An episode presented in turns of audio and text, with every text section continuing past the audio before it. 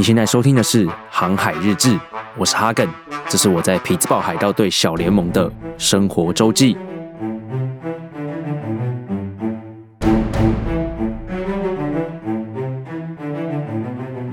Hello，大家好，欢迎收听二月二十三的《航海日志》，我是郑宗泽，我们是全世界第一个中文的匹兹堡海盗 Podcast。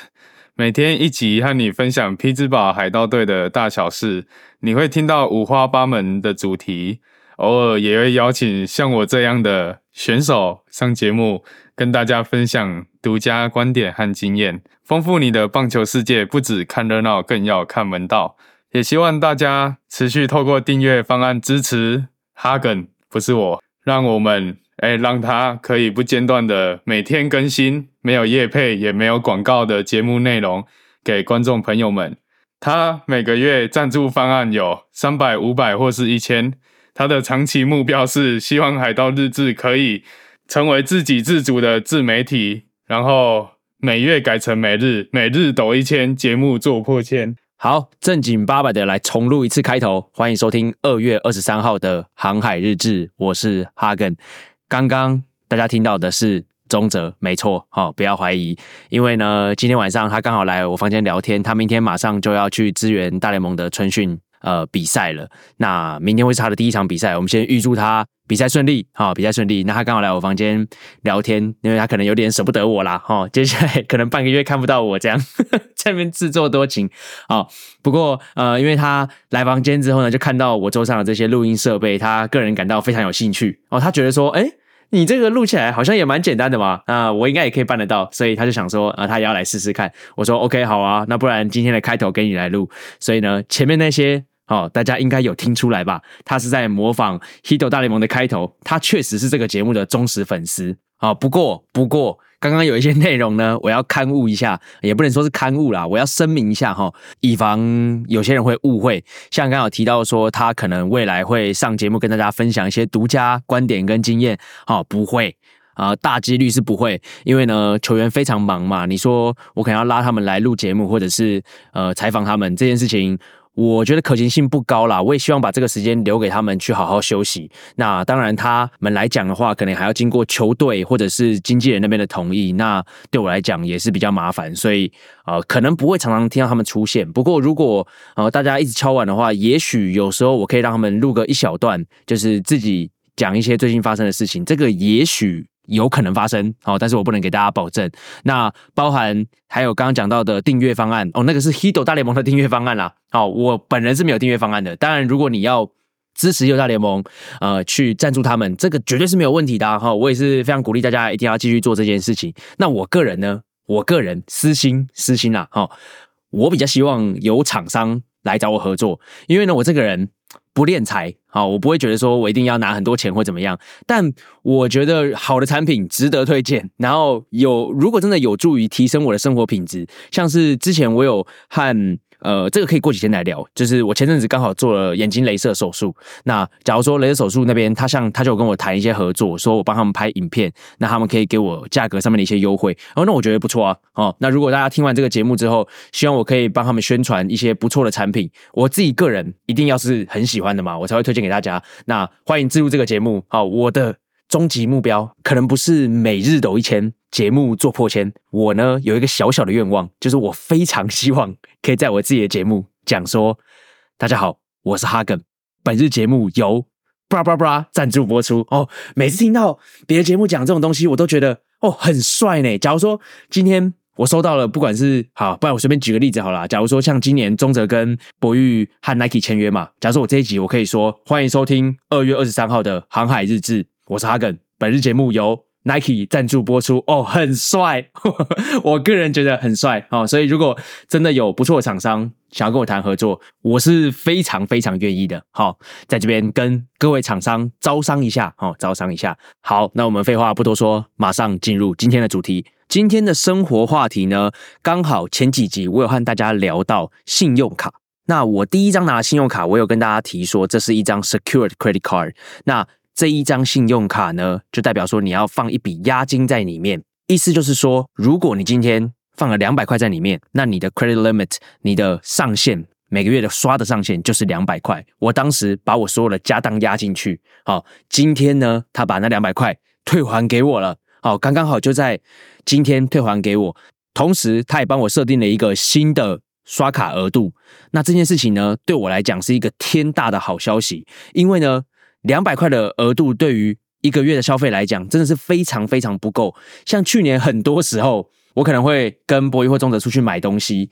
他们都会问我说：“那这个东西你要自己刷吗？”我都会跟他们讲说：“我看起来像刷得过吗？” 哦，这是一件非常非常悲惨的故事，就是当你想要买东西的时候，但你发现。这个金额呃已经超过你的信用额度，那你就只能请别人帮忙。所以去年很多时候其实都是中哲或是博玉先帮我刷东西，然后我再汇钱给他们。那现在我终于有自给自足的能力了哦，我可以自己出去买东西，大摇大摆的走进超市，然后可以刷自己的卡。这呃说起来还是一件非常爽的事情。那除了信用卡以外呢？我前几天也答应了大家，要和大家聊一下在美国报税的流程。那我也在昨天晚上呢，完成了我二零二三年度的报税。那报税这件事情呢，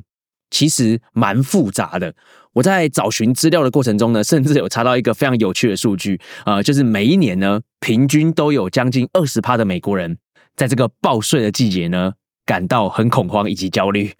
蛮有趣的数据。不过好消息是呢，我个人因为去年是第一年在美国工作，报税起来相对简单。那当然可能还有一个原因，是因为我的薪水很低啦，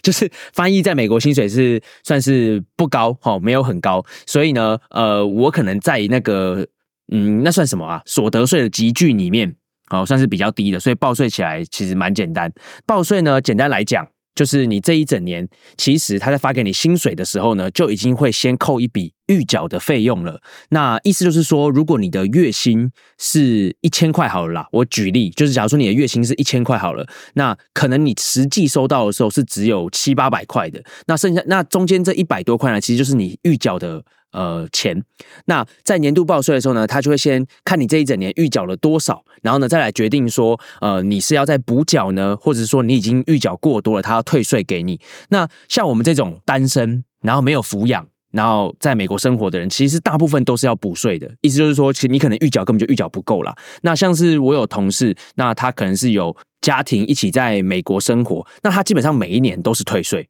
每一年在报税的季节，都还可以再拿一笔钱回来，意思是说你预缴的钱其实已经超过你应该要缴的钱，你就可以再拿一笔收入，所以对他来讲是一个好消息，就是他每一年在报税的季节都还可以有一笔意外的收入回来，这样子。那跟大家分享一下，我今年报税呢是使用一个啊，这没有业配哈，就是叫做 TurboTax 的 App。那这个 App 呢，我觉得还算不错用啦，它里面呢很简单，就是会有。它既定的流程，然后告诉你说一步一步要怎么样把资料输进去。所以在输资料之前呢，你要先准备好你这一整年所有要报税的文件。那谈到文件呢，如果你在美国有一个 full time job，就一定会有一张 W two。那个 W two 的文件呢，里面就会包含了你这一整年这个公司付给你全部的收入，以及你可能有一些你已经预缴的金额。那你就只要照着把这些上面每一格的数据输到 TurboTax 里面，基本上。就完成了。那当然，他还会跟你要一些个资啊，可能包含你的社会安全码啊等等之类，这个也都很简单，你就照填就好。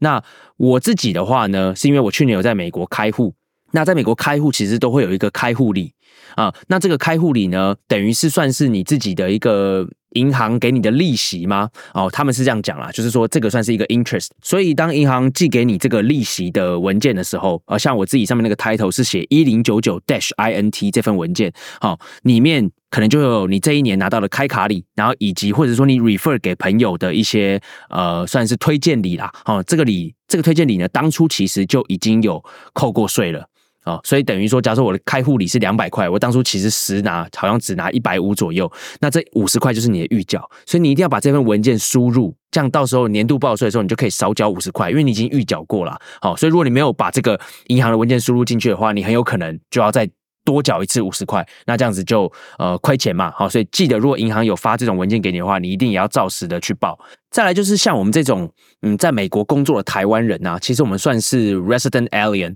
所以我们在台湾有可能有收入，有可能没有。基本上在美国报账就是要报全球收入，所以如果你在台湾也是有呃比较大笔的金额，它会有一个限制啊。如果是在多少钱以下，你可能就不用报；但如果在多少钱以上的话，它就会要求你也要照实输入你在台湾的收入。所以如果你是那种产狗啊，或者是说哦非常有钱的富二代，那可能就比较麻烦，就是你可能在美国的时候还要再报一次台湾的收入这样子。那当然，如果你在美国有投资。或是有买 crypto，就是虚拟货币的话，呃，也会比较麻烦，可能也这些东西也要报进去。像我有一个同事，他今天就跟我讲说，呃，因为他有投资美股，然后就买了很多美美国的股票嘛，那这个美股其实也是要缴税的，这个缴税下来好像。呃，金额非常非常大。那他这一整年在美股上面赚的钱，好像还没有达到他要缴的这个税，所以反而亏钱了。所以他就觉得说，那他明年还要不要继续买那么多股票？好像不是一个很好的投资。就是原本是觉得说，哦，买美股可能呃市场比较大，然后呢，呃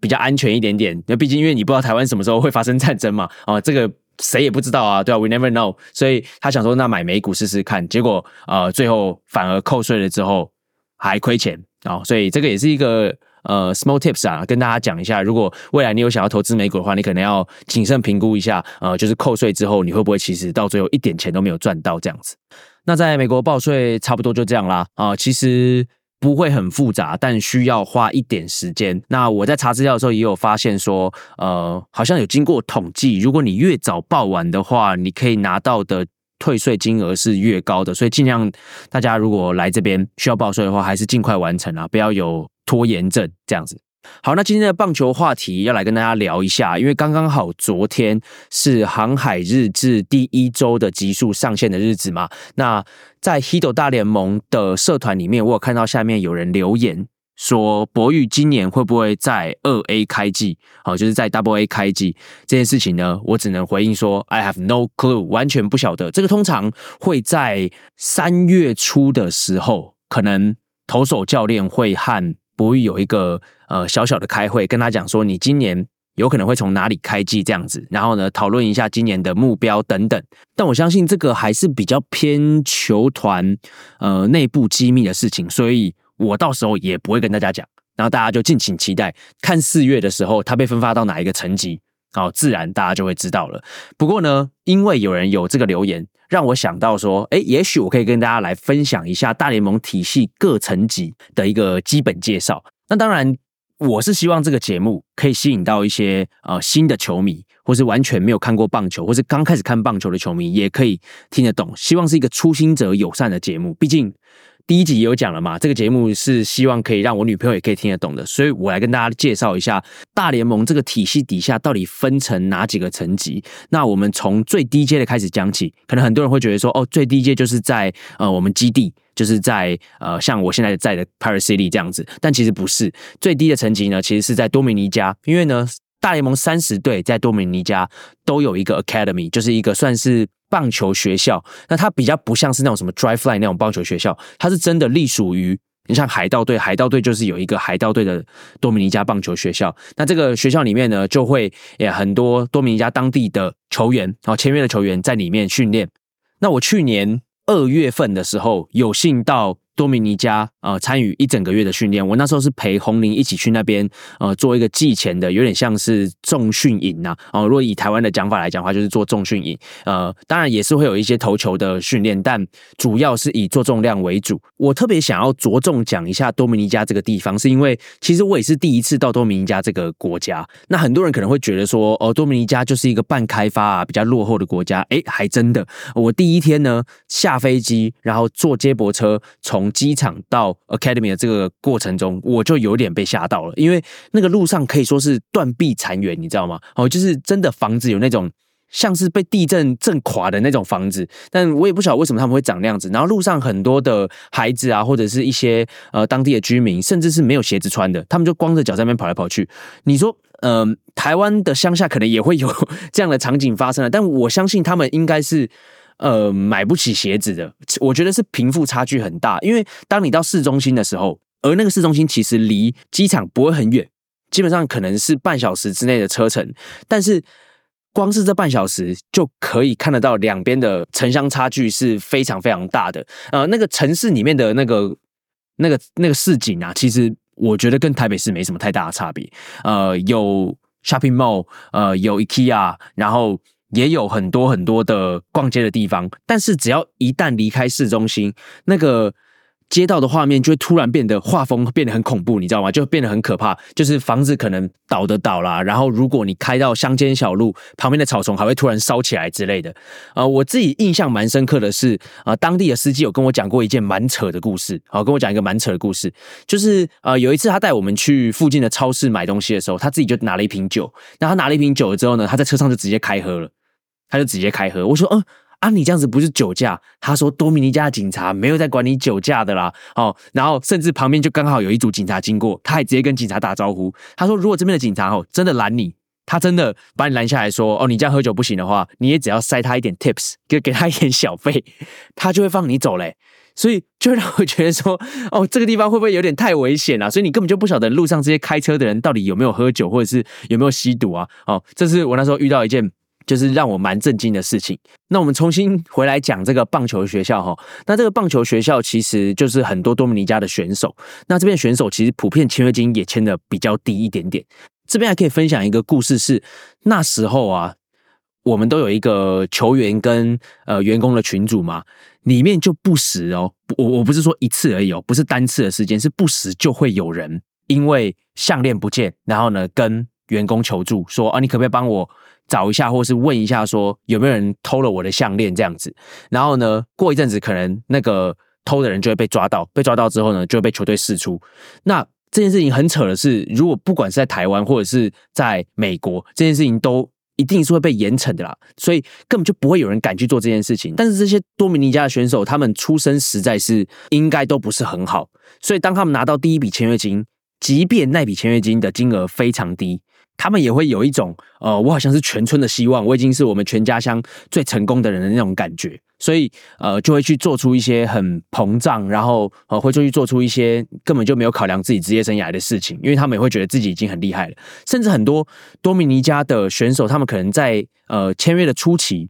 就直接买了一台车，然后把自己的签约金全部花光，完全没有考量到储蓄或等等之类的概念。我其实是蛮严肃的在讲这件事情，是因为我认为这些选手蛮可怜的，然后也很可惜，因为他们没有受过足够的教育，或者是呃很好的教育环境，导致他们没有办法在进到这个职棒体系的时候做出一些正确的判断，然后导致自己的职业生涯被葬送。其实，呃。我自己看了也会觉得有点心疼啊，觉得蛮可惜。好，不过这个就是在多米尼加的环境。好，当然我们也在那边发生过蛮多很好笑的事情，这个可以呃陆陆续续再跟大家分享。虽然呃我自己认为这个是一个我不会想再去第二次的国家 哦，不过也是一个不错的经历，所以有机会一定还是会再提出来和大家聊聊啦。那在往上一个层级呢，哦就是新人联盟 Rookie Ball，那它球场所在的位置也就是在我们的基地，就是在 Paris City 里面。那 Rookie Ball 的场次很少。一般小联盟的球员可能是在四月初就会开季，但他们可能要到五月多才会开季。所以像很多如果开季还没有准备好的球员，他们需要延长春训，他们可能在休赛季有受伤啊，或者等等之类的，就会留在基地和这些 Rookie Ball 的人一起训练，然后可能到后面才会把他们分发出去。那什么叫做分发呢？一旦你只要离开了基地。我们就会叫做分发，这也就是为什么你会常听到说哦，可能中泽今年被分发到二 A 啊，或者是博玉被分发到 High A，因为球员只要一旦离开基地呢，我们就会说他被分发出去了。基地以上再高一个层级叫做 Low A。好，那像我们 Low A 的球场啊，就是在 Lecom Park。上礼拜有跟大家讲过，就是这个 Lecom 球场啊，其实同时也是我们大联盟春训的球场，所以这个球场非常非常的高级。那再往上一个层级呢，就是 High A。那像 High A 的话，就是去年我跟博宇还有钟泽一起带的层级，叫做 Greensboro Grasshopper。那再更往上就是 Double A。啊，也就是今年我很有可能会再来成绩，但是还不确定，还不确定哈。啊，叫做 L tuna curve，然后再往上呢就是三 A，三 A 的话就是 Indianapolis 的 Indians 吗？哦，它名字好像叫做 Indians，然后再往上三 A 往上呢就是大联盟了。所以帮大家简单的统整一下，从最低到最高就是多米尼加新人联盟，然后 Low A、High A、Double A、Triple A。然后大联盟，所以你要想想看，如果一个球员他要从最低爬到最高，他要经过这么多的考验，经过这么多等级的历练，才有办法达到最高那个殿堂。所以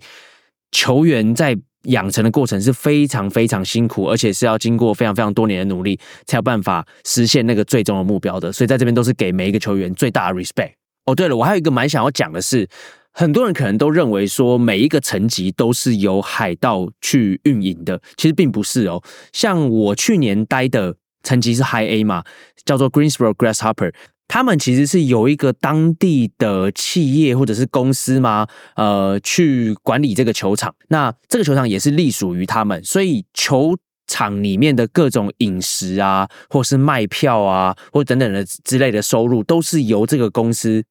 直接接收的。那海盗呢，只是认领这个球场，当做。就是我们比赛的场地，当做我们今年的主场。所以在几年前，其实这个球场都还不是海盗的 High A 球场，之前好像是马林鱼的 High A 球场。那到近几年之后才被我们接收，所以并不是什么海盗是经营这个球场，然后呃完全全权负责，不是。其实像每一个层级的。球队都是由当地的不管是企业或者是怎么样去经营这个球场，然后呢，我们只是进驻到这个球场，利用这个球场去比赛而已，有点类似，嗯，像台湾的话，就是呃，斗六棒球场是由某一家公司运营的。但是呢，魏全龙呢，只是采用斗六棒球场去当做我们二军比赛的场地，这样子的概念。哦，所以这个是一个蛮有趣的小知识，可以分享给大家啊，避免大家觉得说，哦，海盗很有钱哎，就是每一个层级都要养一支球队这样子。因为像之前我们在七号车周记的时候，不是有呃聊过说，哦，如果你今天经营一支球队，那你可能要花很多钱啊，养一支二军，养一支三军这样子。哦，但其实还好哦，因为呃，这整个球场的营运。都是由另外一个公司负责，而海盗呢，只是借用这个球场去进行我们 High A 的比赛而已。那希望这样讲完之后呢，大家就可以对呃大联盟体系下面的各层级有一个更深入的了解。因为我记得哈，我记得我自己在进到美职体系以前呢，我对于这些每个层级。其实没有那么了解，我甚至觉得说，哦，会不会就是只有一 A、二 A、三 A 这样子？我还甚至还不晓得有 Low A 跟 High A 的差别啊！希望这样讲完之后呢，让大家对于这个东西有更进一步的认识。好，今天的内容大家就到这边，拜拜。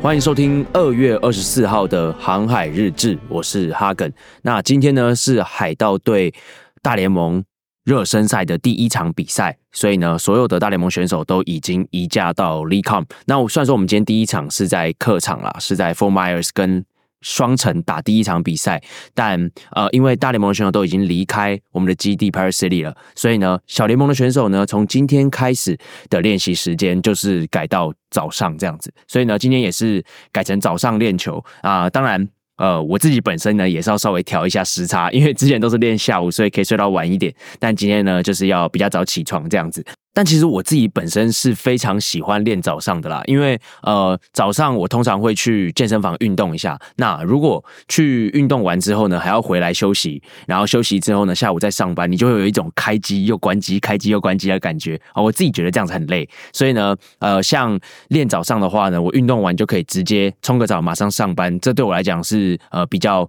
顺的一个流程。那另外一个好处是。如果练早上的话，在小联盟热身赛开始之前啊，那下午的时间基本上就是你的空闲时间，因为还没有比赛嘛，比赛还没有开始，所以呢，今天下午我们就获得了难得的休闲时间。我们选择呢去一间我们非常喜欢逛的店，基本上可以说是只要我去到任何地方，像我去年分发到 Greensboro，或者是呃结束球季结束之后回到佛罗里达，我们都一定必逛的一间店。它叫做 Lululemon，哦，我不知道大家有没有听过这个品牌。不过呢，今天我们的生活话题就来和大家聊一下 Lululemon 这个品牌，为什么我这么喜欢它？一样没有业配，不过呢，我个人认为它是一个非常值得推荐的品牌。首先呢，要先来跟大家讲一下为什么我们今天会去逛这间店。其实啊，如果你有看过呃大联盟场上的翻译或者是说防护员，他们其实都是穿一件黑色的裤子哦，黑色的工作裤。那其实台湾的防护员呃就比较不一样，有些队可能是穿卡其色的，但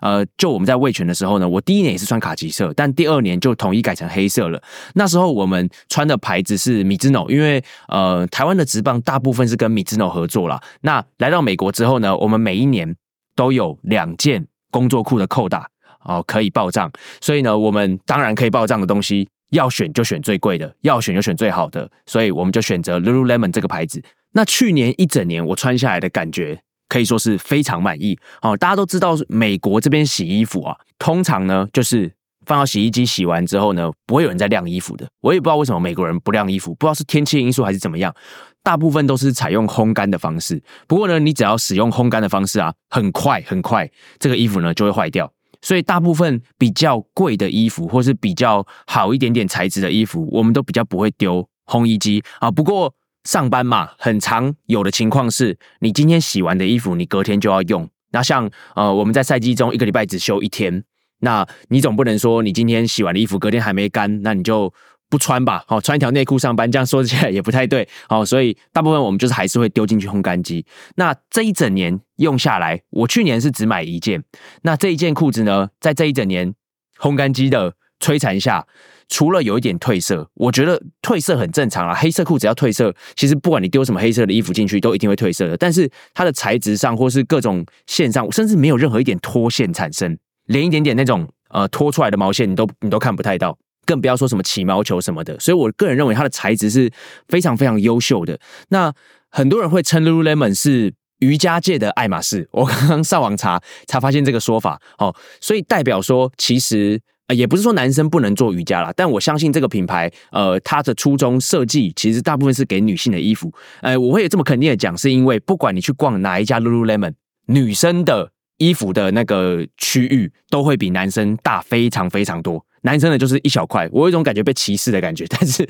哦没关系，反正他设计就是设计瑜伽衣服非常的厉害，不管是呃他的瑜伽裤哦，或者是运动内衣等等，其实都是很厉害的。我必须说啊，去年我在美国的时候啊，去逛超市或者是走在路上，没几分钟就会遇到一个女生穿 Lululemon 的裤子，或者是说 Lululemon 的衣服。我去年发生一件非常好笑的事情，就是我在就是准备在超市 check out 的时候呢，然后。我就看到前面排了一个女生，然后她穿露露 lemen 的裤子。那一阵子刚刚好，我女朋友也一直跟我讲说，她很想要一件瑜伽裤。然后我们就有在讨论说要买什么品牌之类的。那刚好看到这个女生穿啊露露的裤子嘛，然后呢，我就刚好那时候同时在跟我女朋友讲电话，我就说，哎，前面有一个女生穿露露的裤子，哎，然后她就说。你为什么要去观察别的女生穿什么牌子的裤子？哈我就我就被骂了哈！我当下也是非常的错愕啦。不过啊，这个只是要跟大家讲说，你在路上随便走都可以看到有人穿露露的衣服。好，虽然说它本来好像是加拿大的牌子啦，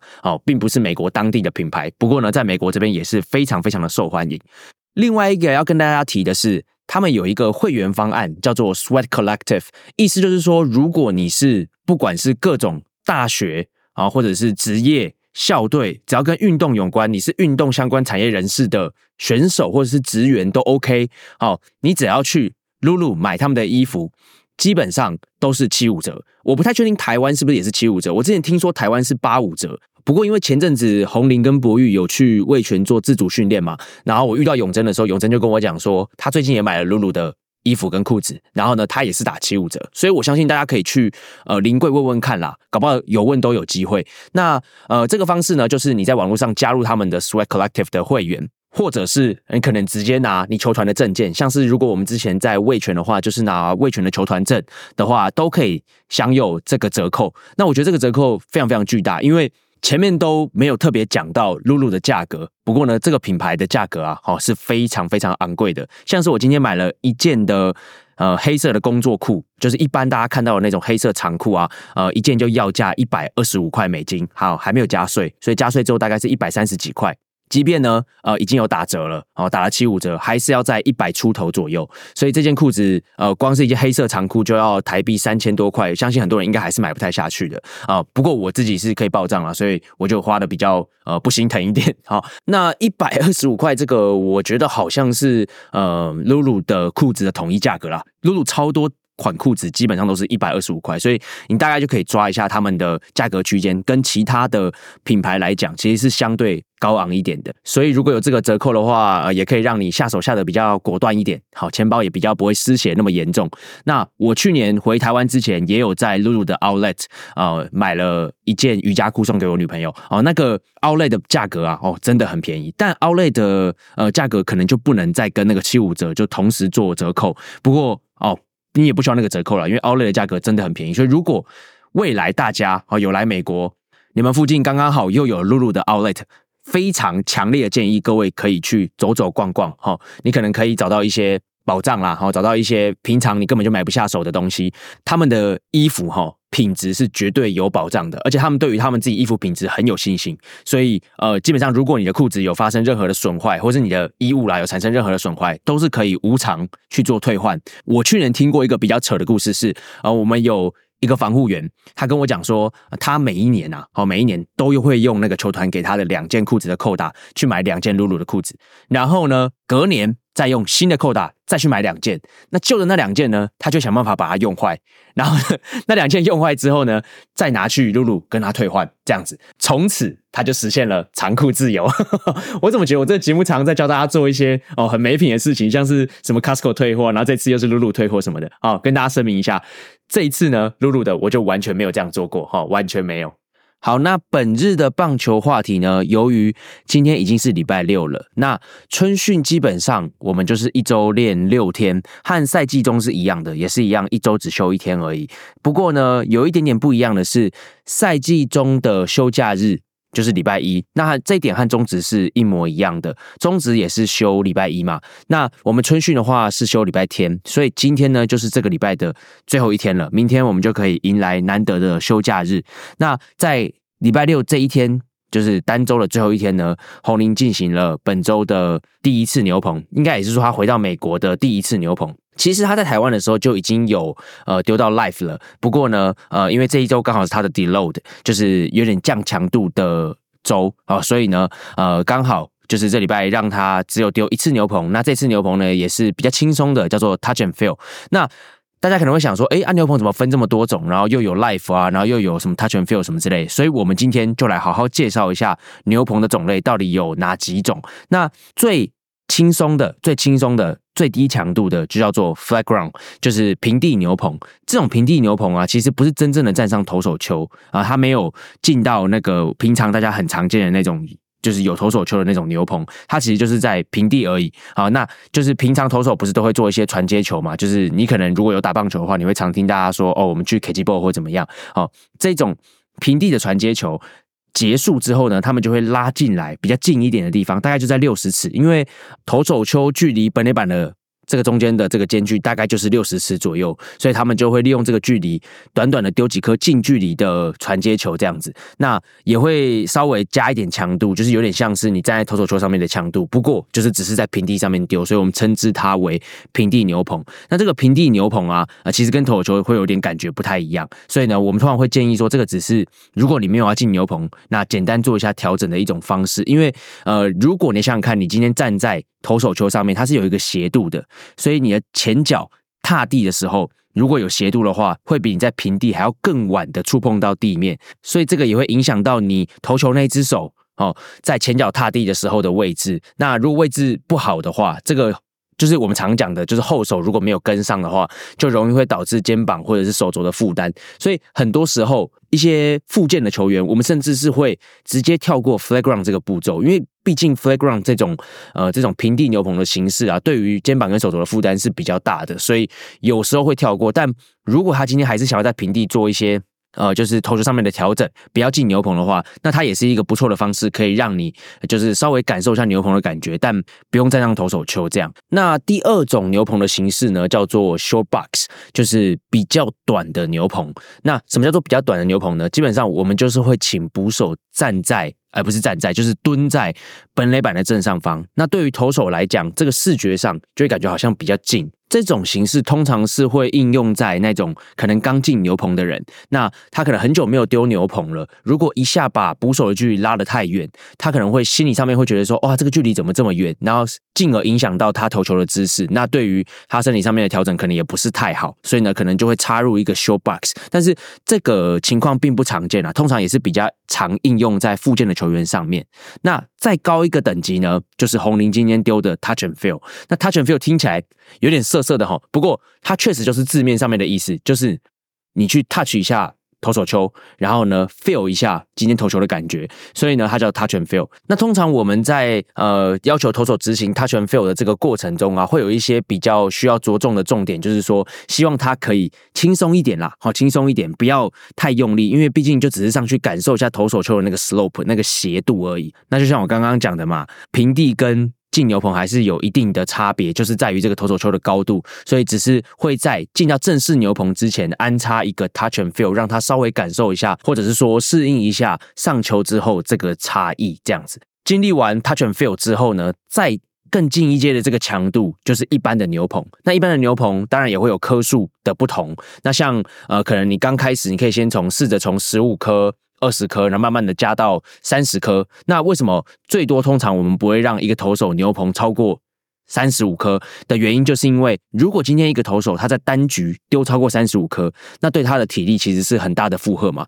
那为什么我们要让一个投手在一局里面投超过三十五颗？我们都不会做这件事情的，那牛棚就更不应该让他在牛棚的时候超过这个数字。那你可能会听到很多直棒，他们可能会让投手丢一百颗，好，一百二十颗等等之类的的牛棚哦，是牛棚哦。之前可能大家有看到这样子的新闻。其实也不是说我们反对这样子的做法，只是这个这样子的做法呢，你一定要在每二十五颗或是每三十颗中间安插一个休息，然后让投手有一个喘息的空间，就有点像是呃，你换局之间，投手也不会连续丢嘛，他下来然后换我们队进攻的时候，他大概也会有个呃五到十分钟的休息时间。那你如果在牛棚的时候也安插这种 up and down，就是就我们称之为 up and down 啊，就是说你上去然后下来然后再上去的这种感觉的话，会。比较接近比赛中的状况，所以如果今天有一个投手他牛棚连续丢个八十颗、一百颗，那跟他比赛中的情境根本就不符合啊！所以通常我们也不会用这种方式去安排他的牛棚。那在美国这边呢，我们甚至就是投手的牛棚基本上最多不会超过三十五颗，好，最多不会超过三十五颗。为什么呢？好，因为接下来呢，我们还有下一阶段的强度叫做 life。那 life BP 大家可能很常听过 life BP，就是 life 的 batting practice。那基本上他都已经讲说是实战了，所以我们就会安插打者在打击区，然后让投手感觉真的跟打者对决的这种情境。那他当然可以使用他各种球种，想办法去解决打者。那对于打者来讲呢，这也是一个很好的机会，可以看到投手投出来球。因为大部分打者的打击练习可能是由教练去喂球啊，或者是打发球机啊，但是你可能很常听到说发球机。丢出来的球是死的嘛？但人丢出来的球是活的嘛？像是前阵子林玉明不是就有丢了 life，然后三振了 c o p i n Carroll 什么之类的吗？那不是有很多人讲说，哦，玉明的球看起来比数据上呈现的更难打，这就是因为人投出来的球是活的嘛，会有尾劲，然后会有上窜的角度等等，那跟你在发球机看到的绝对是没有办法比拟的嘛。所以呢，life VP 的用意呢，就是让投手有跟。打者对决的感觉，然后同时也让打者去适应一下真人丢出来的球，更快的可以进到比赛的状况。这样子，其实之前。某些打者就有跟我反映过，说 Live BP 是他们认为就是最难打的打击练习。当然不是因为球很快，或者是说球很有尾劲等等的，其实是因为 Live BP 通常都是投手呃进到实战的第一个阶段，因为在那之前的一段时间，投手可能都只有在牛棚，或是可能都只有呃像我刚刚讲的，就是做一些呃 touch and feel 啊，或等等之类的。进到实战之后呢，他们就会想办法把他们之前那一段时间练的一些心得，或是练的一些新的球种。拿在 Live VP 室，因为一旦有打者进到打击区之后呢，投手的那个 mental 吼就会就会完全改变，他们就会觉得说，哦，那有打者站上去，我一定要想办法解决他。那最近练的那些新的球种啊，或者最近练的一些新招，哦，就会在这个时候把它展现出来。但通常新招都是最不受控的，都是他们最没办法掌握的球种，所以呢，这个时候失投的几率就很高，尤其是。你要想想看，Live BP 你对到的是你同队的打者，所以这个时候如果你打到他的话，你自己心里也会很不好意思。那以教练的角度来讲呢，他们可能也会认为说，哦，Live BP 就是呃蛮容易会让打者受伤的，因为如果产生一些触身球或什么之类的，那就是不必要的情况嘛。因为如果说在比赛中遇到触身球，那也没什么办法。但是在 Live BP 遇到触身球，你就会感觉说，哦，那我是不是不要排 Live BP 就不会发生这样的情况了？所以其实这个训练对于球队来讲是一件很纠结的事情。不过呢，他还是很必要的，因为毕竟你不可能找别队的人来帮你们丢 Life BP 嘛，或者是说你不可能在自己的投手丢 Life BP 的时候找别队的打者来帮忙打，这个蛮不合理的嘛。因为毕竟这个也还只是你们自己队内的练习而已。那最后我想要跟大家聊一下，很多人可能会很好奇，说这些旅美投手通常会在台湾准备到怎么样的进度之后，再回到母队参加呃每一年的春训。其实这个话题啊，我前阵子才跟呃在卫权的同事有聊到而已。那他们都会很好奇说，哎，为什么红林在卫权练的时候就已经可以丢到 Life BP？对于他们来讲是一件很新奇的事情，因为当时那个时间点，所有的卫权投手都还在牛棚的阶段，都还没有进到实战打击练习，所以他们会觉得说，哦，旅美的投手都准备的这么快吗？但这一题的答案呢，就我自己的观察是不一定。好，不一定。像博玉的进度就会比红林还要来得慢一些，还要来得慢一些。我觉得这个和每一个人在球队的情况其实也呃有点不太一样。像红林的情况是，他可能很需要在回来的当下就马上证明说，他今年是已经。就是 ready to compete 这样子啊，完全不能有任何的空间说哦，我可能回来，然后我还需要再 build up 我的强度或等等之类的。之所以会有这么大的差别，就是因为呃，像博玉就是基本上就是一年一阶嘛。那他前年在 low A，那去年就是在 high A。那今年的话，虽然说我不知道他会从哪里开机，不过对于球团来讲，他就是一年一阶很稳健的在往上爬。那以红林的情况，他。前年，然后跟去年的前半段都待在新人联盟，直到去年的下半季的时候呢，才被分发 promote 到哦我们的 low A 的这个层级。那既然他并不是这么稳健的在往上爬，然后也急需证明自己有能力。可以到更高的地方，那我们就会希望他在休赛季的准备稍微快一点点，然后让教练看到说，哦，你一回来就已经准备好了啊！今年是用非常非常健康的身体要来迎接开季，这样。那我觉得这个对于呃，当然不只是身体方面，也是对于教练的观感上会是更好的一个选择。不过我还是要讲哈，其实旅美选手啊，在休赛季准备进度啊上面还是有一个大方向，这个大方向就是你只要在回美国之前。能准备好丢一局的强度，也就是你的牛棚可以丢到三十颗至三十五颗，其实就算是有在进度上了。因为一旦所有的小联盟选手回到基地之后呢，呃，教练还是会帮所有投手安排几次的牛棚，然后再进到。Life BP 就是实战打击练习，然后呢，慢慢的等小联盟开季之后呢，就让你从一局开始丢，然后呢到两局，甚至到三局。像去博弈去年的情况，就是他在开季之前呢是已经有丢到三局的强度，所以呢他在。第一场比赛，也就是 regular season 例行赛的第一场比赛，他就可以至少丢到三局。当然，随着赛季进行，他丢的局数会越来越多。不过呢，最后收尾，去年最后收尾的时候，他其实是已经有丢到将近一百二十局。那这个对于球团来讲，就已经是一个呃非常及格的成绩了啦。哦，所以完全不用担心说你休赛季前到底有没有准备的够不够，或者是说准备的速度怎么样。这个大方向就是，如果你有在休赛季。回来报道之前，准备到一局的投球量，其实基本上就不会有太大的问题了。好，以上就是对于投手牛棚种类的一些基本的介绍，希望大家听完之后呢，对于投手牛棚有更进一步的了解。拜拜。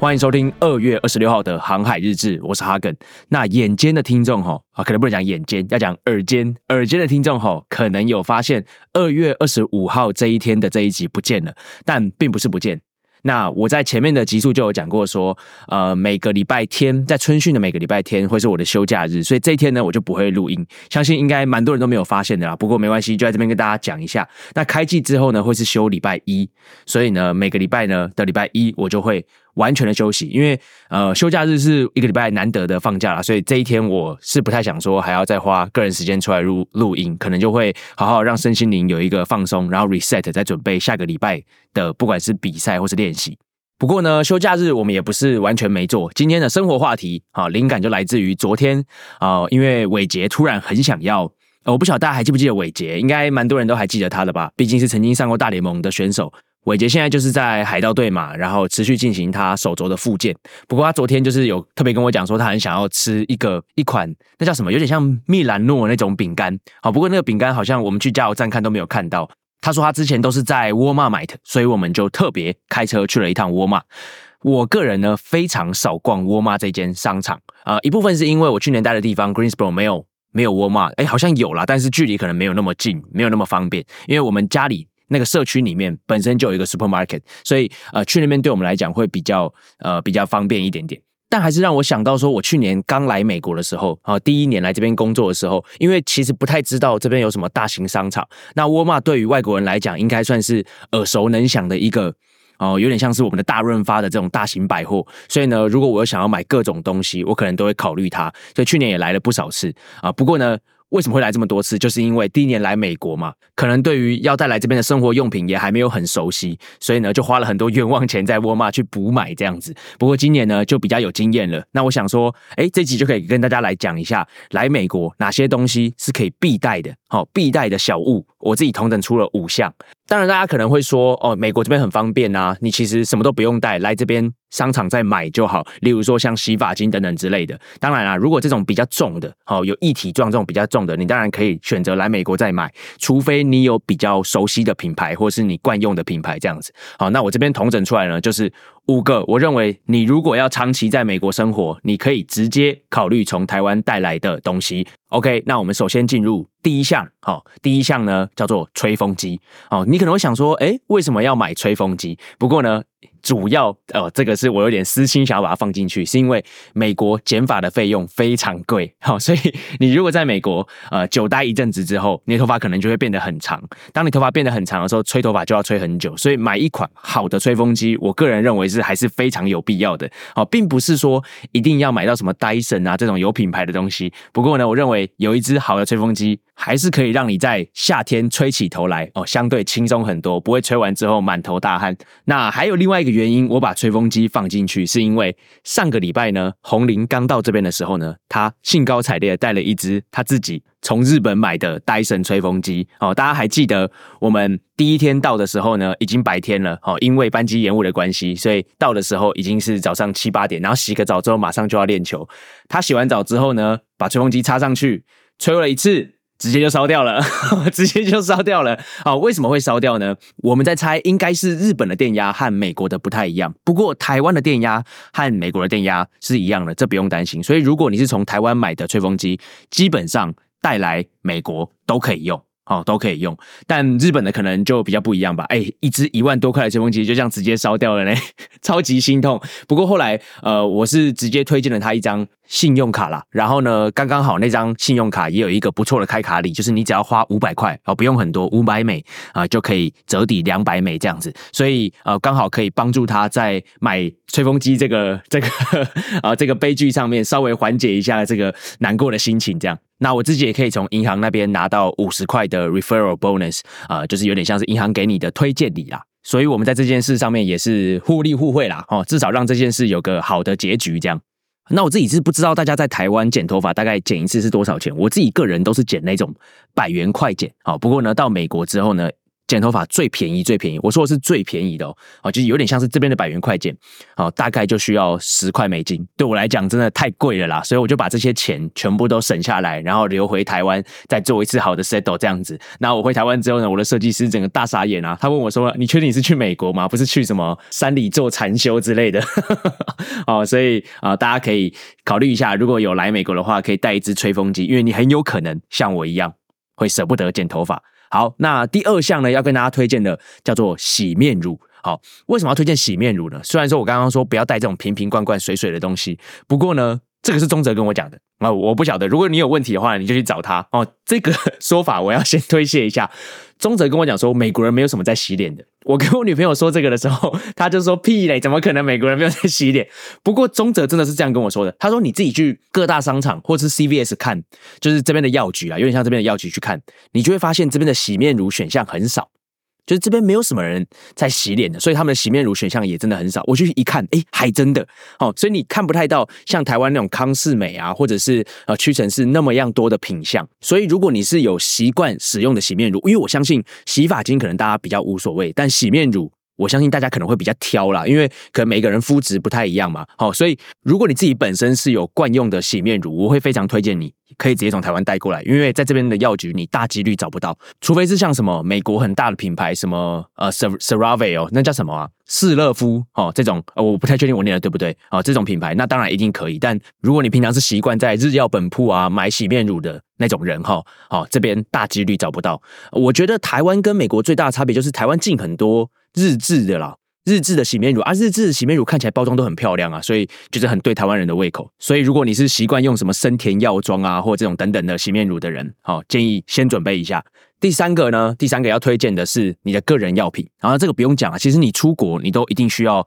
准备个人药品，但是呃，尤其在美国又特别需要的原因，是因为在这边看医生很贵。所以通常我们都会自己备一些成药，虽然说球队的防护室里面都会有一些成药了，不过呃也是一样嘛，就是你可能吃自己平常有在吃的药，你会比较习惯，或者是你肯定会比较安心。所以我自己个人都会备一些呃自己个人的药品，就是如果你有比较容易出现的问题，像你可能会肠肚子疼啊，或者是啊你可能会脑疼啊，就是头痛了哈，那你可能就准备一些头痛药或者是呃一些胃药等等的，跟药品有点关系。第四项我想要推荐的就是隐形眼镜。隐形眼镜我没有把它归类在药品，特别把它单独一项拿出来讲的原因，就是因为在美国这边哈，如果你是要配有度数的眼镜，或者是有度数的隐形眼镜啊，隐形眼镜通常就一定有度数了，好的话都是要有 prescription 的，意思就是说你一定要医生帮你开处方、开诊断，你才可以去拿相对应的度数，就没有像台湾这么方便。因为我相信大家如果有戴过隐形眼镜的经验，在台湾你只要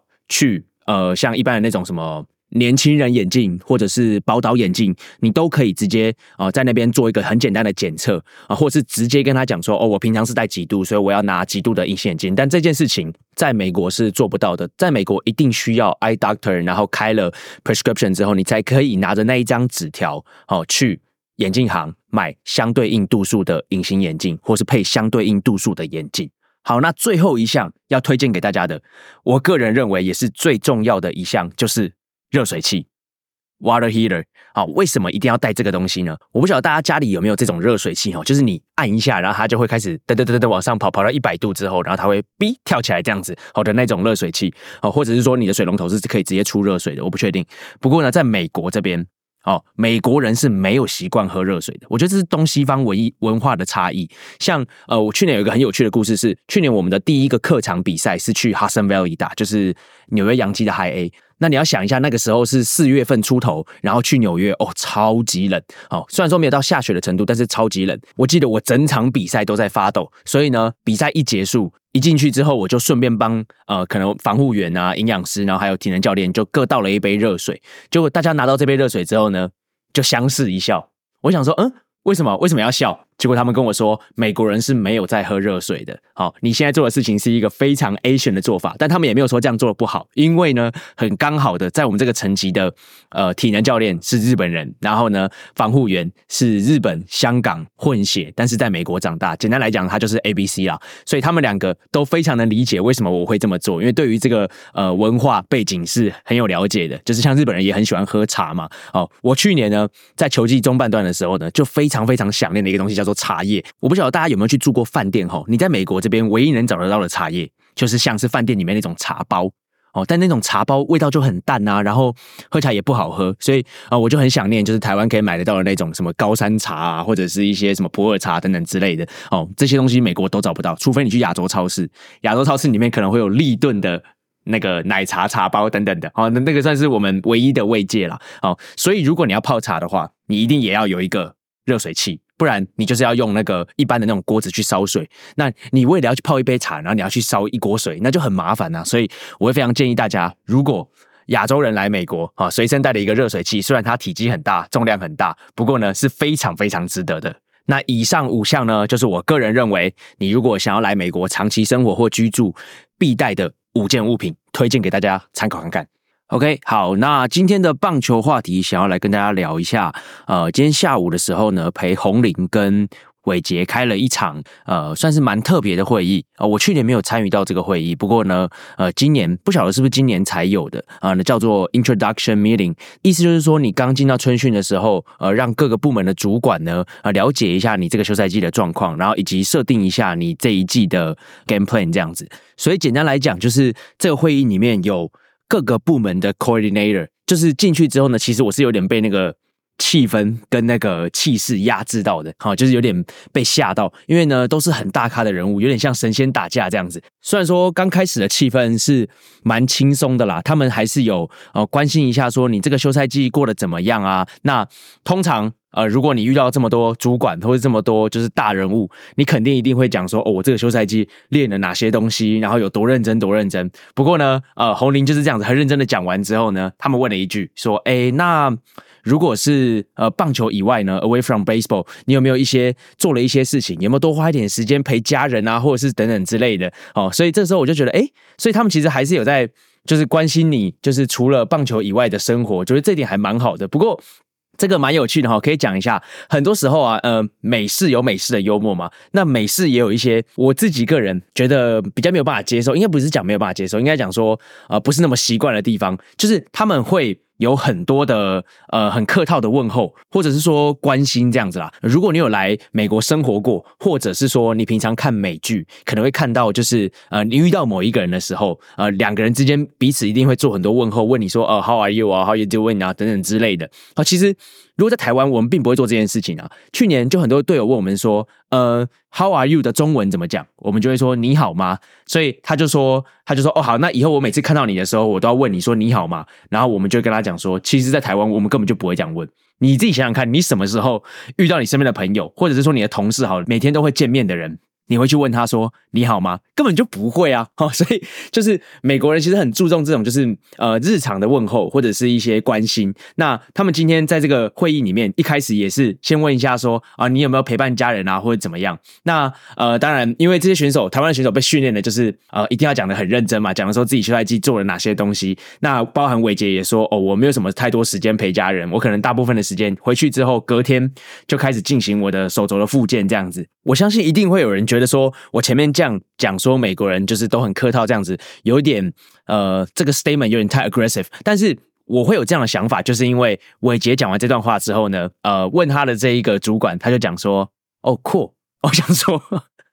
就已经没有什么时间陪家人了，然后都在复健，这有什么好扩的？就让我觉得，哦，你好像也只是形式上问一下，没有真的很关心说啊，到底有没有，到底你有没有时间休息，或者有没有时间陪伴家人这样子。不过，呃，我认为这个是跟台湾文化比较有不一样的地方啦。那也不是说不好，因为毕竟如果有人关心你说你休赛季除了棒球以外做了些什么，我觉得当下这个举动，或者说这个呃这个问候还是很暖心的。那我前面也有提到说，就是其实这个会议主要是要来设计一下，或者是说跟你讨论一下这一整年的呃 game plan 嘛，啊，或者是说 primary development focus，意思就是说，呃，你这一整年你的发展上，或者是说你需要着重在哪个部分继续加强这样。那当然红林有他需要加强的地方啊，这个我不会过多的，就是把这些机密或者是说这些比较细节的东西和大家分享。不过呢，可以和大家聊的就是他们会把他们其实有制作一个表格。那这个表格呢，有他去年整体的数据。然后呢，去比较大联盟选手在这个等级的数据，让你知道说你还有多大的进步空间。然后呢，也会告诉你说你这一年的努力方向是哪里，然后把它写出来。那下面也有很多各部门给你的意见，意思就是说，呃，可能会有球种上面，好，第一项可能是球种上面有哪些可以更精进的地方，然后包含你的 delivery，意思就是说你的投球动作上面有没有什么可以更精进的地方，然后激励体能哪里还可以再做加强，然后包含防护室这边，好，你有没有每天确实的做一些 recover 啊，或等等的，然后营养好，有像红红林本身很瘦嘛，然后他的体型是属于那种比较 skinny guy，所以呢，呃，营养师的部分他也会给他一些建议，说你需要怎么样吃啊，或者是呃每天可能要摄取足够的 gainer powder，就是嗯。热量比较高的那种高蛋白，然后去帮助你增加体重，然后也有包含到心理部门啊，心理部门运动心理部门，他们也会呃教你说哦，那你要怎么样去面对场上的一些紧张的情况，或者是呃你在这个球季中状况一定会有 up and down 嘛，那你在这个过程中你要怎么样去调试自己的心情，然后或者是说呢，如果遇到低潮的时候，怎么样可以尽快的站起来？那包含其实如果你在球季中遇到一些家里的状况哦，可能有些人家里有变故啊，或者是说呃，你的队友跟你之间相处有一些不太好的地方，这些也都是心理部门可以帮助你的。所以呢，他们就会设计一整个表格，然后呢，让各部门去帮你填写说哦，你这年要呃 focus 或者是加强的一些重点，然后都会告诉你，然后最后呢，把这整张表格。贴在你的 locker，就是你的那个更衣室啊，就是每一个人都会有一个衣柜嘛，就贴在你的衣柜，每天提醒你，告诉你说，哦，这些东西你今年一定要把它做好，然后今年呢，你要朝着这些目标迈进，这样子就有点像是你把你在你的门前啊贴一个哦钥匙、钱包、哦手机，每天出门的时候要记得带着一样啊，它就是给你一个 reminder 啦，就是说你每天在练习之前，你都要提醒一下自己，哦，我今年有哪些目标需要达成，那我。努力就至少有一个方向可以去前进，就对于球员来讲也比较不会说哦，就是漫无目的的不晓得自己在练些什么。所以我觉得今天这整体的会议其实对我来讲呃蛮新鲜的，然后呃每一个部门的主管也都在，所以其实如果你有什么问题的话，你也都可以在当下问他们。像今天他们两个遇到比较大的状况是，其实他们最后都会说哦，就是你有问题吗？然后 question 这样子，那其实台湾的球员哈，哦，我必须说，就是真的是比较不会问问题。我觉得这也不能怪他们，这就是呃，之前我在上 Hido 的时候也有讲过嘛，就是台湾的选手比较偏向那种，就是教练要你做什么，然后你就做什么，所以我们不太敢有太多意见。我觉得不管是球员或者是一般人，就是一般学生也是一样，你在。你的求学生涯里面，你一定很少看到身边有同学是很喜欢问问题，或者是很常问问题。通常是我们只要一堂课，如果呃下课钟一响，哦，大家就开始呃鸟兽散，然后打篮球的打篮球啦，然后睡觉的睡觉啦，呃，很少会遇到有同学是呃缠着老师不放，说哦，我今天这个地方听的没有很懂或怎么样。但我觉得美国的球员就是非常非常的好学，那他们也很有自己的想法，他们也很勇于跟别人 argue，就是说，哦，我今天我认为是这样子，如果。你要说服我的话，你就要拿出一个比我更有力的证据，然后呢，来跟我讲说我应该要这么做，不然我就会以我自己的想法为主。这样，所以其实我觉得，呃，当每一次就是教练们在问我们的选手说，就是你有没有问题的时候，我们选手通常大部分好八十趴都是说，呃，no。没有，我没有问题，这样子，那他们就会觉得很奇怪啊，他们就会觉得，哎，奇怪，你怎么可能会没有问题？因为通常美国的选手问题都超多的，所以今天我们也是遇到一样的状况。他问你说你有没有问题的时候呢，他们就说，哦，没有，我没什么问题，反正教练叫我做什么我就做什么。但是呢，今天的教练就很坚持，他就跟侯宁讲说：“哦，Let's shot，呃，就是如果你有什么问题的话，再给你最后一次机会啊！你要问就赶快问，因为今天是众星云集啊！哈，各个部门的大头头都来了啊！你有什么问题，当然不把握今天的机会问的话，以后可能就没有那么好的场合可以让你，就是可以让你提问，而且。”就是今天大家是为了你聚在这边的，所以呢，如果你有什么问题的话，我们都很愿意为你解答。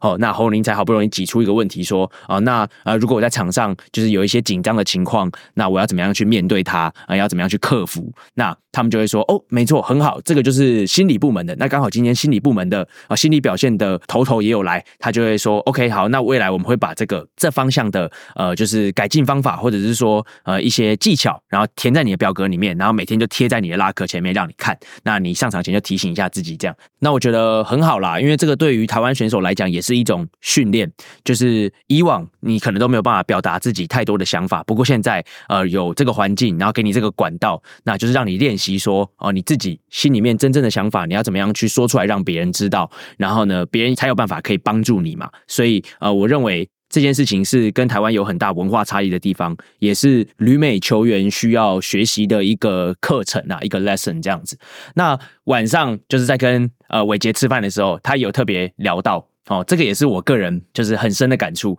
他说他之前待在巨人的时候，然后哎，如果有在 Hido 的社团的话，你应该就知道这号人物，就是巨人有一个呃在做数据分析，然后跟生物力学的这些呃一个台湾人叫做 Matt 嘛，那他就有跟伟杰讲过说，在美国啊啊，你去积极为自己争取权益是很正常的事情，所以先决条件就是你要敢表达自己的想法。那我之所以会很有感触，是因为去年季中的时候，我们到红袜打客场，那那个地方叫做 Greenville，那。在那个地方刚刚好有一组就是台湾的家庭啊，然后他们也很热情，常常会来看我们比赛。他说他们之前也很常去看就是智荣比赛这样子，所以他们去年就也很热情邀约了，就问我们说啊，那如果都来这边比赛了，要不要呃去他们家就是吃个饭，吃个中饭这样子？那我们当然也说好啊，就是 OK。那因为毕竟也蛮久没有看到台湾人了，那他们也准备一桌就是就是都是台湾菜，你知道吗？我吃到的时候内心是觉得很感动的。那刚刚好就是他们也有车，所以我们那时候刚好想要去买一些东西啦，就问他们说好，那去你们家之前可不可以载我们我们去呃哪里买个东西？这样，我当时其实也只是随口问问啦，因为我刚好我们没有车嘛，那如果有人要载我们出门的话，我们就想说看可不可以麻烦他顺路载我们过去这样。那这个是后来的事情，后来他们就有跟我分享说，就是他们觉得我很适合在美国生活的一点是，我很敢要求说，呃，我想要做哪些事情，就是能不能麻烦别人，因为在美国大家是没有在怕麻烦别人的。我们在台湾的那种文化或从小的教育会告诉我们说，哦，如果你能够自己完成的话，就自己完成，哦，会给拍谁这样子。但是在美国这边，哦，没有，就是。你要敢争取，然后呢，你要敢要，因为有奖有机会。因为像其实像在球队里面也是一模一样，就是如果今天他衣服没有给你，或者他什么东西少给你了，那你如果没有要就没有了。但你要，通常他们就真的会补给你。对于他们这边来讲是非常非常稀松平常的一件事情，因为人都有可能会犯错嘛，有可能会忘记一些事情。但是呢，如果你今天你觉得自己权益受损了，你就去跟他们要求。就去跟他们 argue，他们如果觉得自己做的不对，或是自己真的疏失了，他们就会补给你。所以包含呃，为什么上次我讲说 Costco 的那个 return policy 呃会这么的宽松？我觉得一部分也是因为美国人的文化对于这种就是呃，如果你真的用的不满意，或是这个东西你真的有退货的需求，那你敢讲，我们就敢退。所以这个很大程度反映在，如果你想要在美国生活的话，我认为你可能本身不能是一个太内向的人。因为你如果什么都不讲，你可能就会丧失很多的权益。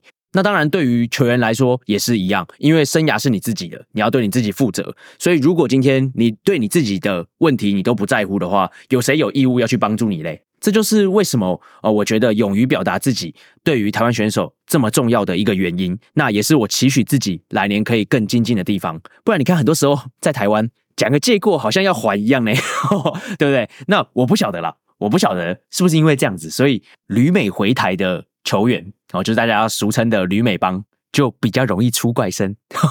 也许他们只是很勇于表达自己的想法，去争取自己的权益而已。好，我们 就收在这边好了。再讲下去，我觉得我好像要 失言了。好，那就分享到这边，我们下期见，拜拜。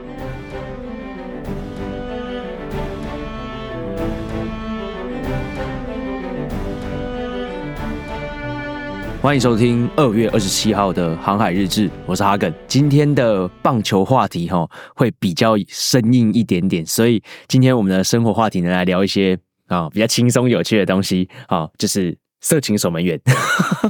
啊。基本上呢，这个是一个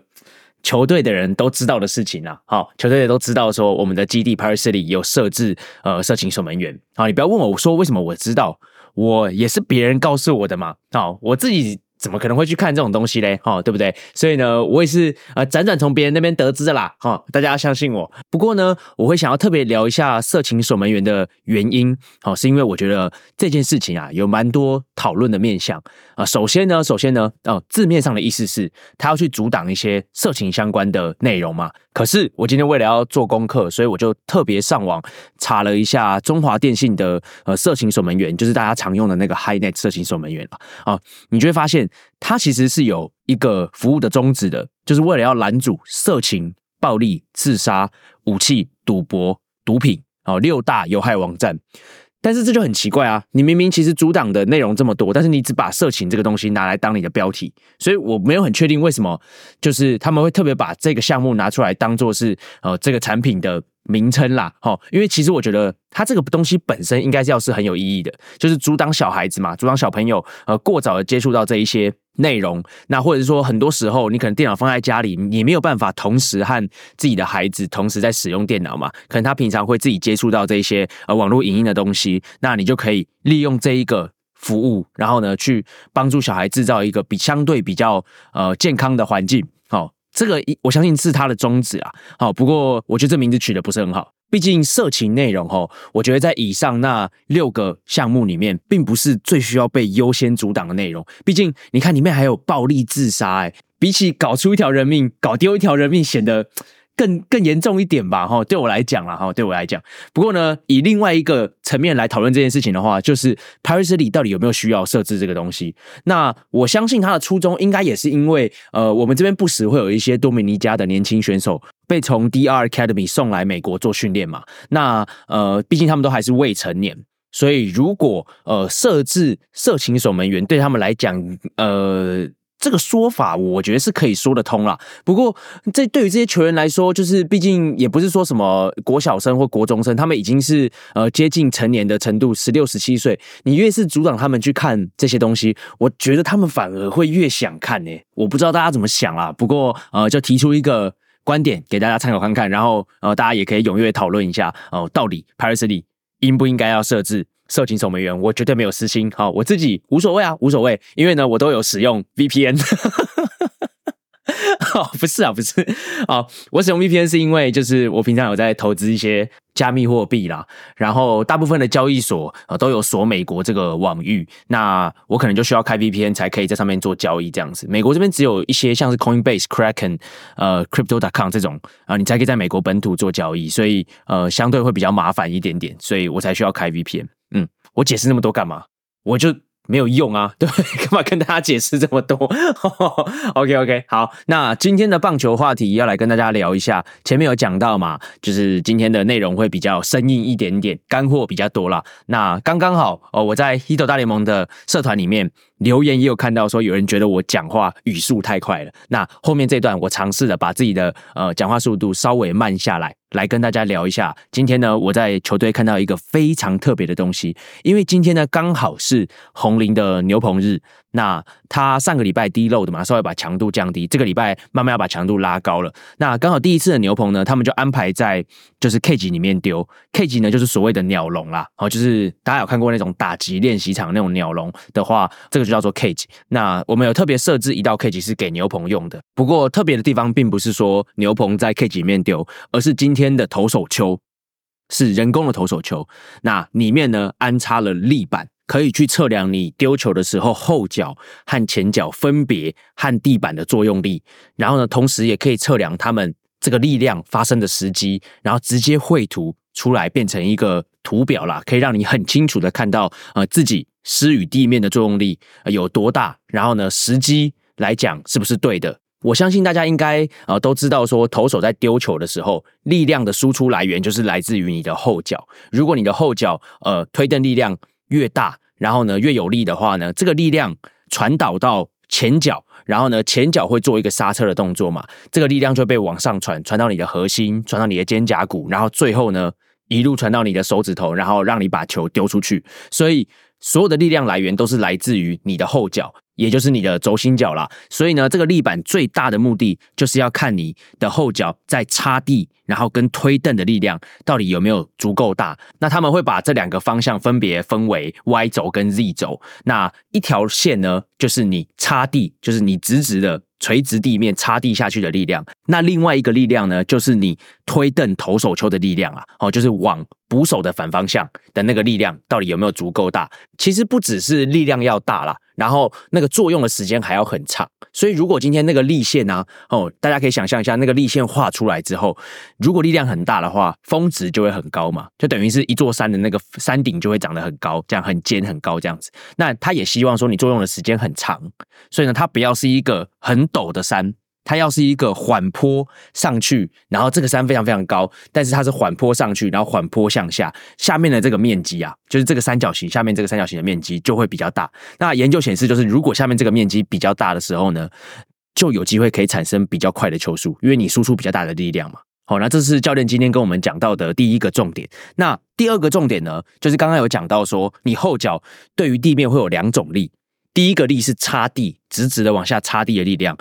第二个是你推投手板的力量，就是比较平面的力量。那这个两个力量呢是有先后顺序的。对于投手来讲，你一定是先插地，然后呢再推蹬。那从你开始推蹬，然后到你前脚落地，这中间有一个时间差嘛？那今天教练是有跟我们解释说，这个时间差如果越短的话。就可以产生越大的爆发力。那从后脚推蹬到前脚落地之间这个时间差，吼，一般来讲会希望可以呃减少到零点三秒以内。今天我们在修正这件事情的时候，其实有一点。抓不太到感觉，因为这个对于投手来讲，其实一开始对我对于我来讲也有一点抽象。虽然说我自己本身是学生物力学的，但我那个时候还没有办法做到说就是这样可以实时的把这个数据汇出，然后呃去和投手做解释。也许有啦，但是那时候我是做比较偏指压，然后没有接触到太多就是立板相关的呃实验。所以我一开始在跟红林解释为什么教练团希望你呃在后脚推蹬，然后跟前脚落地这之间的时间差要越短越好的时候，我有点抓不太到这个比较好的解释方法，或是浅显易懂的方法。不过后来被我想到了一个，呃，大家听听看，这样子有没有比较好理解哈？就是说，如果同时有两台车，那这两台车呢的前面个别有一道墙，那一道。那其中一道呢是离车子距离比较近，那另外一道呢是离车子距离比较远。那这两台车同时开始加速要去撞这这面墙的时候呢，他们一起加速到了时速一百公里，然后一起把油门放掉。那理所当然，距离车子比较近的那一面墙。就会被车子损坏的比较严重嘛，因为车子呃没有太多滑行的空间，就直接撞上去了。那换句话说，另外一台车就会在这个滑行的过程中，慢慢的力量会流失掉，就也就是速度会流失掉了。然后等它撞到那面墙的时候呢，也没办法对那面墙造成太大的杀伤力了。所以这就是为什么他们会希望你后脚在推蹬到前脚踏地这个时间点，如果越短的话呢，就能产生更好的爆发力这样子。那至于后脚的那个。好，那个给予的那个力量，也就是车子的那个一百公里哈，你要怎么样让它变得更快？因为如果它有更快的车速的时候，也可以产生更好的爆发力嘛。不过呢，要增加这个速度呢，就是有两种方法。第一个，你就是前面踩油门的时间要够长。你如果踩油门的时间足够久的话呢，你就可以把速度加到你想要的那个目标嘛。这就是我们前面讲的，他希望你后脚跟地面作用的时间要久，不只是力量要大而已，它作用的时间还要久。那除了油门踩久一点，还有什么方式可以增加车速？另外一个方法就是去换你的引擎嘛，换一个好一点的引擎。那对于人体来讲，引擎就是什么？就是你臀部的肌力嘛。所以呢，他们。最后的结论也有跟我们讲说，就是往后会在红林的课表里面和基地体能教练沟通，然后加入一些臀部的训练，帮助他可以换一颗更好的引擎，然后让车速变得更快，这样子。不知道我这样子解释，大家有没有比较了解？好，今天这整个检测的流程，然后以及呃这边教练的 thinking process 这样子啊，比较不会像是说他看到什么东西，然后呢他觉得不顺眼，他就叫你改。他比较都是呃偏向说看到真正的数据，然后了解之后呢，针对这个数据呃去做怎么样的解读，接着再去和不同部门讨论说我们要怎么样以这个数据为出发点，然后让这个球员变得更好这样子。当然，我自己也是做实验出身的嘛，所以我知道球员在做这种检测，或者是呃不符合说他平常场上的这个环境底下在丢球的话，对他们来讲一定是很不舒适的。像今天侯林也有反映说，就是在这种人工投手球，就是植入立板的投手球里面丢球，那你是不能穿钉鞋的嘛，一定要穿布鞋。那穿布鞋丢脚一定会滑。那包含说以前我们在实验室做实验。也是一样啊，通常就是一百五十公里的投手进去实验室，在室内室内的投手球丢球，至少都要减个十公里以上，所以呃，这个对我们来讲也很常见。那没办法，就是如果你要客观的去看这些运动科学相关的数据，势必就得在球员的舒适性上面呃做一点小小的牺牲了。那今天的话题我知道真的是非常的生硬，可能也稍嫌无聊。那感谢有听到最后的各位，拜拜。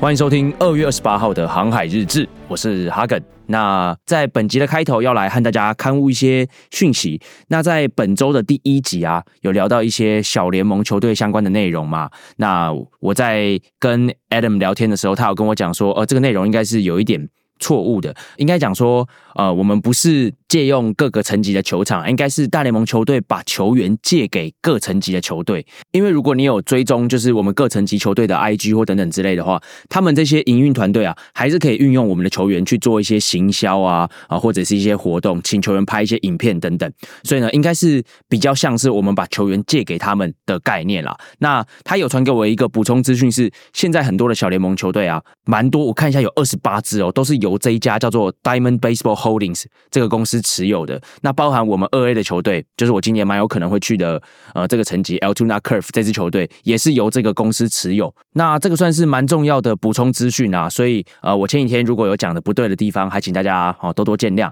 OK，那马上进入今天的生活话题，今天想和大家聊一下呢，啊，我们在美国外食都吃些什么啊？那在美国外食的第一选项呢，对于我们还有球员来说。第一名绝对是 Japanese food，就是日式料理啦。那日式料理呢，在美国人心中是占有我觉得相当程度的地位的，因为对于美国人来讲，你一提到亚洲食物，我认为他们并不会想到台湾的这些传统小吃，第一个想到的都是哦，我们家附近有一间不错的日式料理。虽然你可能会觉得说哦，就是台湾我们的珍珠奶茶啊，或卤肉饭也很不错，然后你也会常常看到一些呃，在美国的台湾人或 YouTuber 哦，就是不惜重本啊，也要去吃到卤肉饭，或者是喝上一杯珍珠奶茶啊，我都还记得。我在美国和 Ada 一起去做记者实习的那一年啊，哦，那个时候已经很接近球季末端了。然后他非常想念台湾食物，所以我们好像是在呃，我忘记是在旧金山还是在芝加哥哎。然后我们就去吃了一间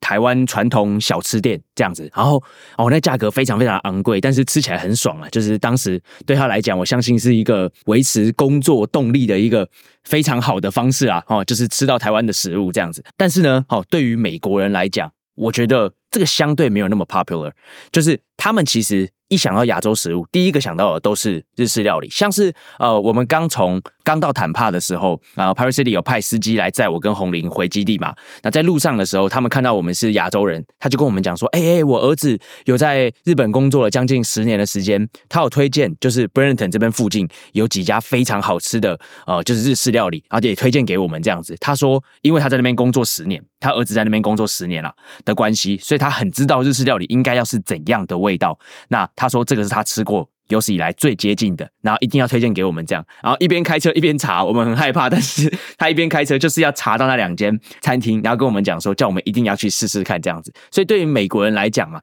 日式料理已经是一种招牌，做出了一种品牌的感觉，你知道吗？我个人认为这是一件非常值得骄傲的事情。对于日本人来讲，如果当今天你和一个外国人说，哦，就是你可以。讲出任何的 Asian food 吗？他们如果第一时间讲说，哦，我知道，就是你们的那个什么生鱼片啊，啊，或者是你们的什么 hibachi 很好吃，哦，那我觉得个人来讲，如果以我啦，我自己如果是日本的话，我会非常骄傲。那之所以我会认定日式食物在美国有相当程度的地位的原因，也不是空穴来风，而是因为你每次要去外面找一些外食或者找一些亚洲食物的时候，台湾食物是相对难找的，但是日式食物非常好找，包含我们去年。在 Greensboro 住的地方旁边哦，就在我们的那一个 Plaza 里面，就有一间日式料理。这件事情是非常疯狂的，就是你如果今天要找一间日式料理，你在 Google 上面搜寻，你可以搜寻到一大堆。所以我们昨天也是受到伟杰的邀请，然后呢，特别想要吃一下外食，然后呢，去选择了一家呃，就是吃到饱的日式料理。哎，这个其实算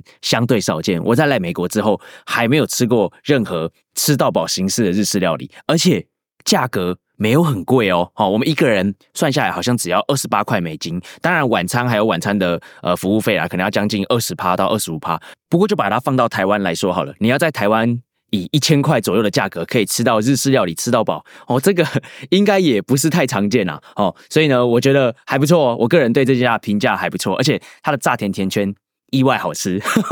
大家都会说去那边可能要吃生鱼片啊，或什么之类的。然后日式料理第一个想到的就是生鱼片或者是拉面等等的嘛。但我特别喜欢它的炸甜甜圈啊，我们是一盘接一盘的点。他原本说问我们说，哎，那你们还要几盘？然后我们就说，哦，先来一盘就好了，很客气这样子。然后结果吃完一盘之后呢，他马上就问说，他可能看到我们觉得很好吃，他马上问说，哦，还有要加点吗？我们就说，那不然再两盘好了。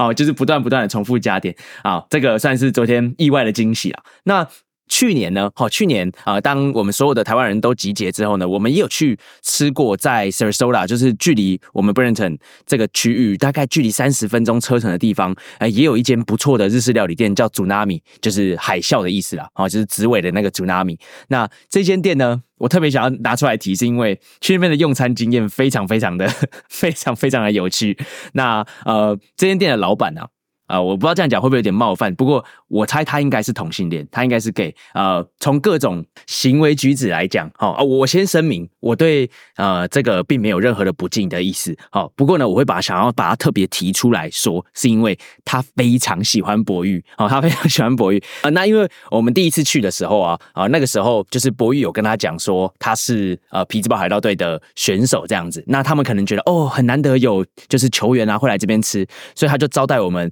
非常多的前菜，然后那我们那时候就吃的很开心啊，啊，我们吃的很开心，他招待我们很多嘛。那所以我们下一次当大家要聚会，等所有台湾人都集结之后呢，我们又去了一次。然后这一次呢，人就比较多了，但是呢，老板一样还是很热情的招待，说：“哦，你们是上次那一组客人嘛，对不对？”但是博玉有跟他讲说他自己是球员，但我们不想要表达我们的身份啊，所以我们就开始瞎掰。然后我就说：“哦，我是他的翻译啊，这个是真实的啊，就我是我他的翻译。”然后可能学长旁边的同事就讲说：“哦哦，我是他的那个就是防护员这样。”然后伟杰就说：“哦，我是他的按摩师。”哈哈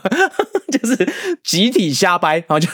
我们就不想要让他知道我们的真实身份嘛。但是毕竟博宇已经有先提过，所以我们只好呃，就是当做是跟他有相关的哦人士这样子啦。哦，那那一次呢，我印象非常深刻，就是呃，老板招待了超多前菜。当然，我们一开始自己都有点了自己的 entry，就是主食啦，就是有一份呃主要的餐点这样子。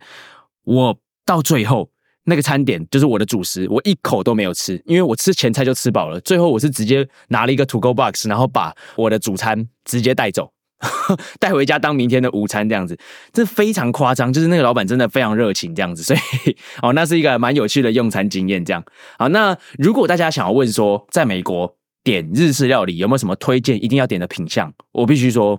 没有，就是。每一家好吃的东西都不太一样，但是如果硬要我讲的话，硬要我讲的话，呃，点 hibachi 就是有点像铁板烧那种东西，或是卡兹洞，就是呃，这个算是叫什么炸猪排啦，大家可能看过那种什么银座炸猪排，好，或者是 fried noodles 炒面，或是拉面。哦，这种算是比较安全牌的，这几个是呃比较不会踩雷的选项。那如果其他的品相，我就没办法挂保证，因为可能每一家店面的东西也不太一样。像昨天 那一家日式料理吃到饱的那一家，他就面炸甜甜圈啊，这也蛮神奇的嘛。啊，我怎么可能就是 跟大家推荐日式料理的时候推荐炸甜甜圈呢？好，这这是我完全去之前不会想到的品相。OK，好，那以上就是我对于美国日式料理的一些粗浅的介绍。那以后如果你有来美国旅游的话，呃，非常想要吃亚洲食物，但是又找不到台湾的传统小吃，也许可以把日式料理当做呃一个可能的选项哦。OK，好，那节目的后半段，本日的棒球话题要来和大家聊一下，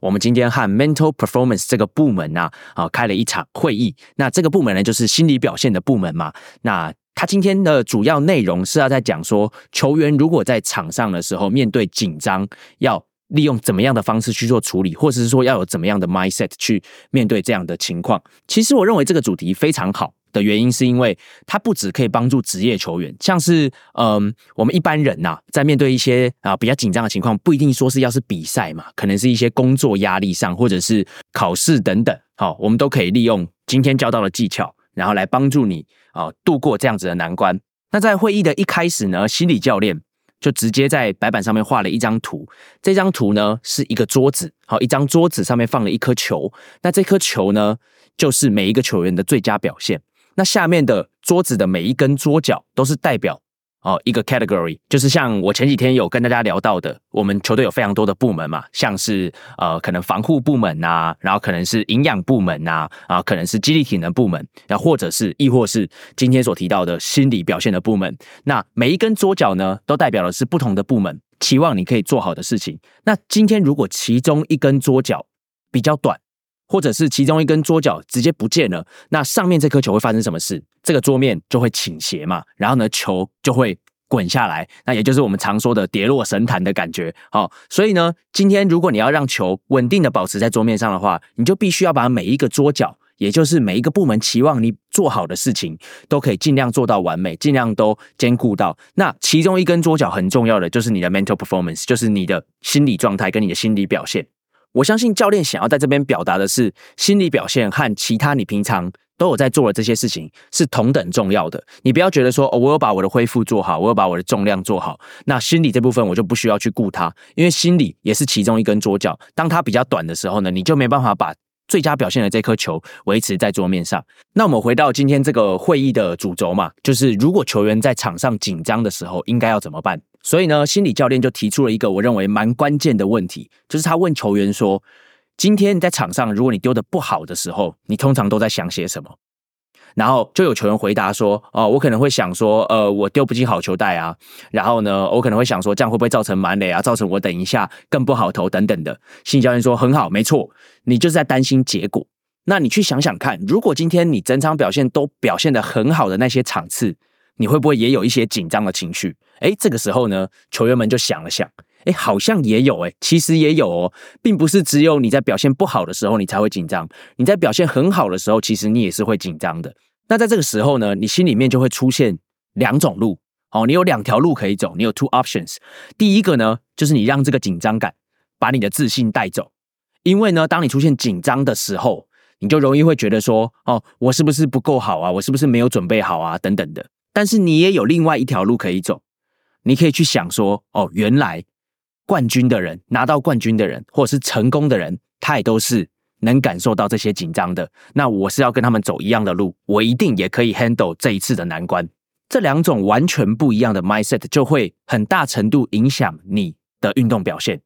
那一旦你的自信被拿走了，你很有可能就会呃越丢越糟。但是如果你用刚刚后者的方式去思考这个问题的话，你就会觉得说，OK，我会越投越亢奋，我会越觉得哦，这些东西对我来讲没什么好难的，这是冠军的必经之路。那要怎么样让球员去习惯使用后者的这一种比赛思维呢？心理教练就在这边提供了一种时间切割法，就是如果今天你的一整天，我们把它切割成三种时段，一个呢，第一个是在比赛之前，第二个呢是在比赛当中。那最后一个呢，就是比赛结束之后，在这三个时段，你分别要做哪些事情？好，第一个，我们先来讲一下比赛之前。在比赛之前呢，你一定会有很多的自我对话。那呃，像是如果你有看过棒球大联盟的话，每一个投手的准备方法可能不太一样。像梅村，他可能就会听音乐。那有些人呢，可是可能就是到处跟大家聊天等等的。不过呢，有一个非常重要的心理技巧，就叫做 self talk，就是你和自己讲话。但并不是只是单纯和自己讲话而已，你还要学会控制讲些什么。就是你要试着去 control 它。如果你非常喜欢看动漫吼，你就会常常看到就是啊，有什么天使跟恶魔在交战哦。每一个动漫角色可能脑袋上面会有一只天使跟一个恶魔。那对于球员来讲也是一样，你的右边可能站着一个天使，跟你讲说哦，你很棒，你很棒，你今天一定可以做到。但是你的左边呢？可能就站着一个恶魔，然后跟你讲说：“哦，You suck，你超烂的，你今天根本就没有准备好。你早上起床之后是不是觉得哪边怪怪的？我跟你讲，哦，你今天一定投不好啊，什么之类的。这个就是恶魔会跟你讲的话。那。”如何去 control 自己的 self talk 呢？就是让自己的天使去跟恶魔讲说：“哎，you shut up，你不要再讲了，我不想要听这些东西。”所以这就是你要怎么样去 control 自己的 self talk，只注意那一些好的言论，着重在这些好的想法，而去忽略那些负面的思绪。那接下来我们就进到第二个时间轴，就是在比赛当中，在比赛当中呢，就要进到一种 zone，是我今天就是来 compete，我今天就是来跟大家比赛竞争的，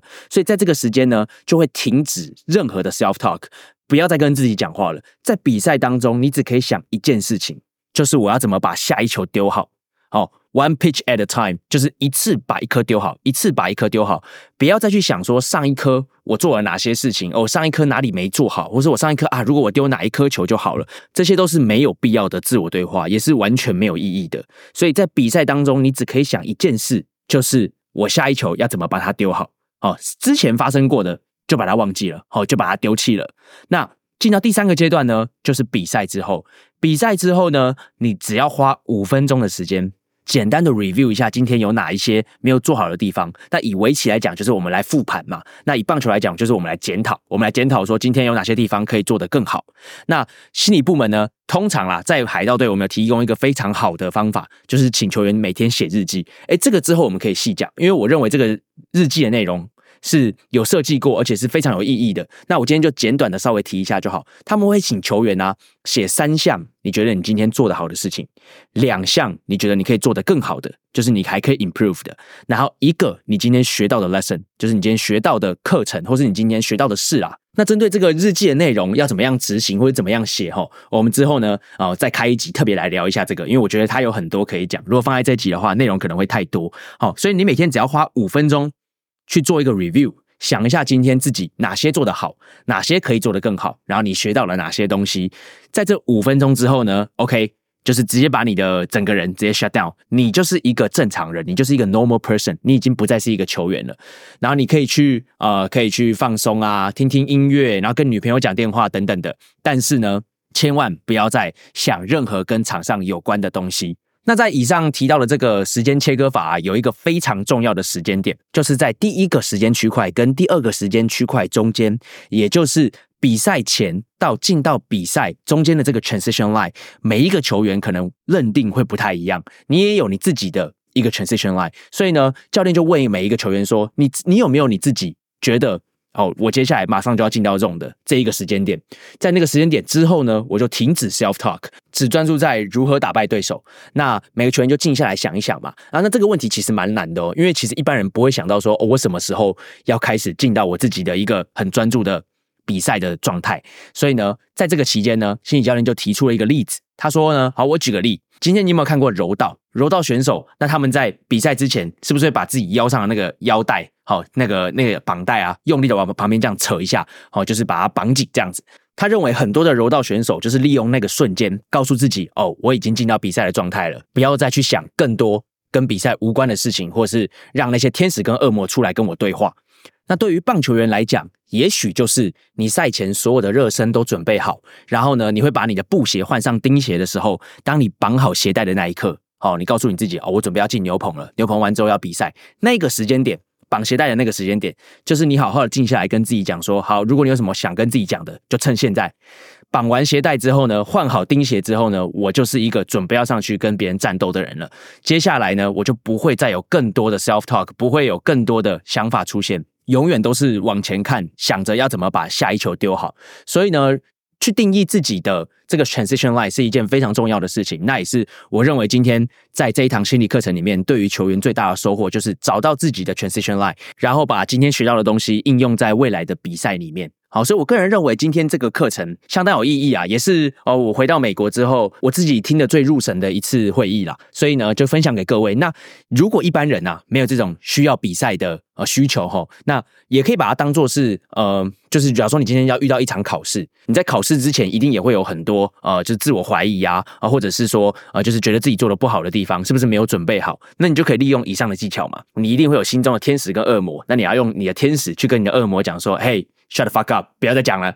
就是你不要再跟我讲这些有的没的。然后呢，好好的把自己的心态准备好，然后你。找到自己的 transition line，在那个时间点之后呢，你想的就是我要把我所有准备好的东西发挥出来，不要再去想说，哎，上一题是怎样啊，或者是说，哎，我刚刚那题是不是写的有点怪怪的？没有，好，就是只能往前看。然后呢，所有的复习或者是说，呃，所有的复盘呐，然后检讨，都等比赛或者是考试结束之后呢，我们再来一次的做一个检讨。那当考试考完之后呢，如果你还有下一场考试，因为有些人可能是一天考个好几科嘛，那下一场考试之前。的这段时间复习完了，好检讨完了，你就把自己关机，好把自己关机，当做是一个正常人，然后呢，为下一场考试好好的做准备。所以我一直以来啊。然后我以前学生时期的时候，我一直以来都认为，就是你在每一科每一科中间考试的时候呢，还在那边临时抱佛脚偷看那几题哦，想说我等下会不会现在看的东西等下考出来？我觉得这个对我来讲超没意义的啦。我都是中间的时候呢，我就直接跑去休息，然后跑去跟同学拉赛啊，或者怎么样，让自己的心就是稍微就是平复一下，不要说一直在那种考试的紧张氛围里面。你需要的是休息。你如果一直绷在一个很高张力的情况下面，你表现不可能会好了。所以呢，你需要一点 reset，就像啊心理老师讲的，你需要听听音。乐，你可能打电话给女朋友，跟她聊聊天，或者是你可以去做一些你喜欢的事情，你可以看书等等的，都会比你一直绷在那边还要来的有效果。好，以上这些心理技巧分享给各位，拜拜。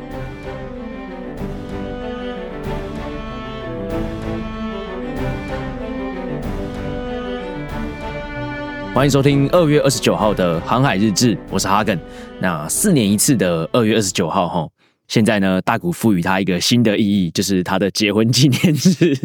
哦。虽然不晓得今天是不是真的是他的结婚纪念日啊，还是说他没有另外找时间去登记这样。不过啊，不聊这个，不聊这个，好，不讨论他的私事，因为这个看海盗的消息啊较为无关，好，我们就不深究，好，不深究讨论。好，那今天呢要跟大家聊的话题呢，我觉得和前几天的那个来美国必带的五件物品哦，有一点点相关。就是它也是在美国，我认为非常需要的一个东西，但是它没有一定要从台湾带过来，因为呢，你在美国也可以买得到这个东西，叫做电动牙刷。好，会想要特别聊一下电动牙刷的原因，是因为刚好前几天我和我的同事，也就是我的学长啊，有聊到说，就是我们球队其实是可以去引入那个 health insurance，就是有点像是我们台湾的健保。那球队也有帮我们做一些保险。那你每一年。啊、应该讲说，假如说今年是二零二四年嘛，那在二零二三年的年底的时候呢，你就要决定说，你明年有没有要加入球队的啊、去投保球队的这个保险。那这个保险呢，同时它还有一些附加的，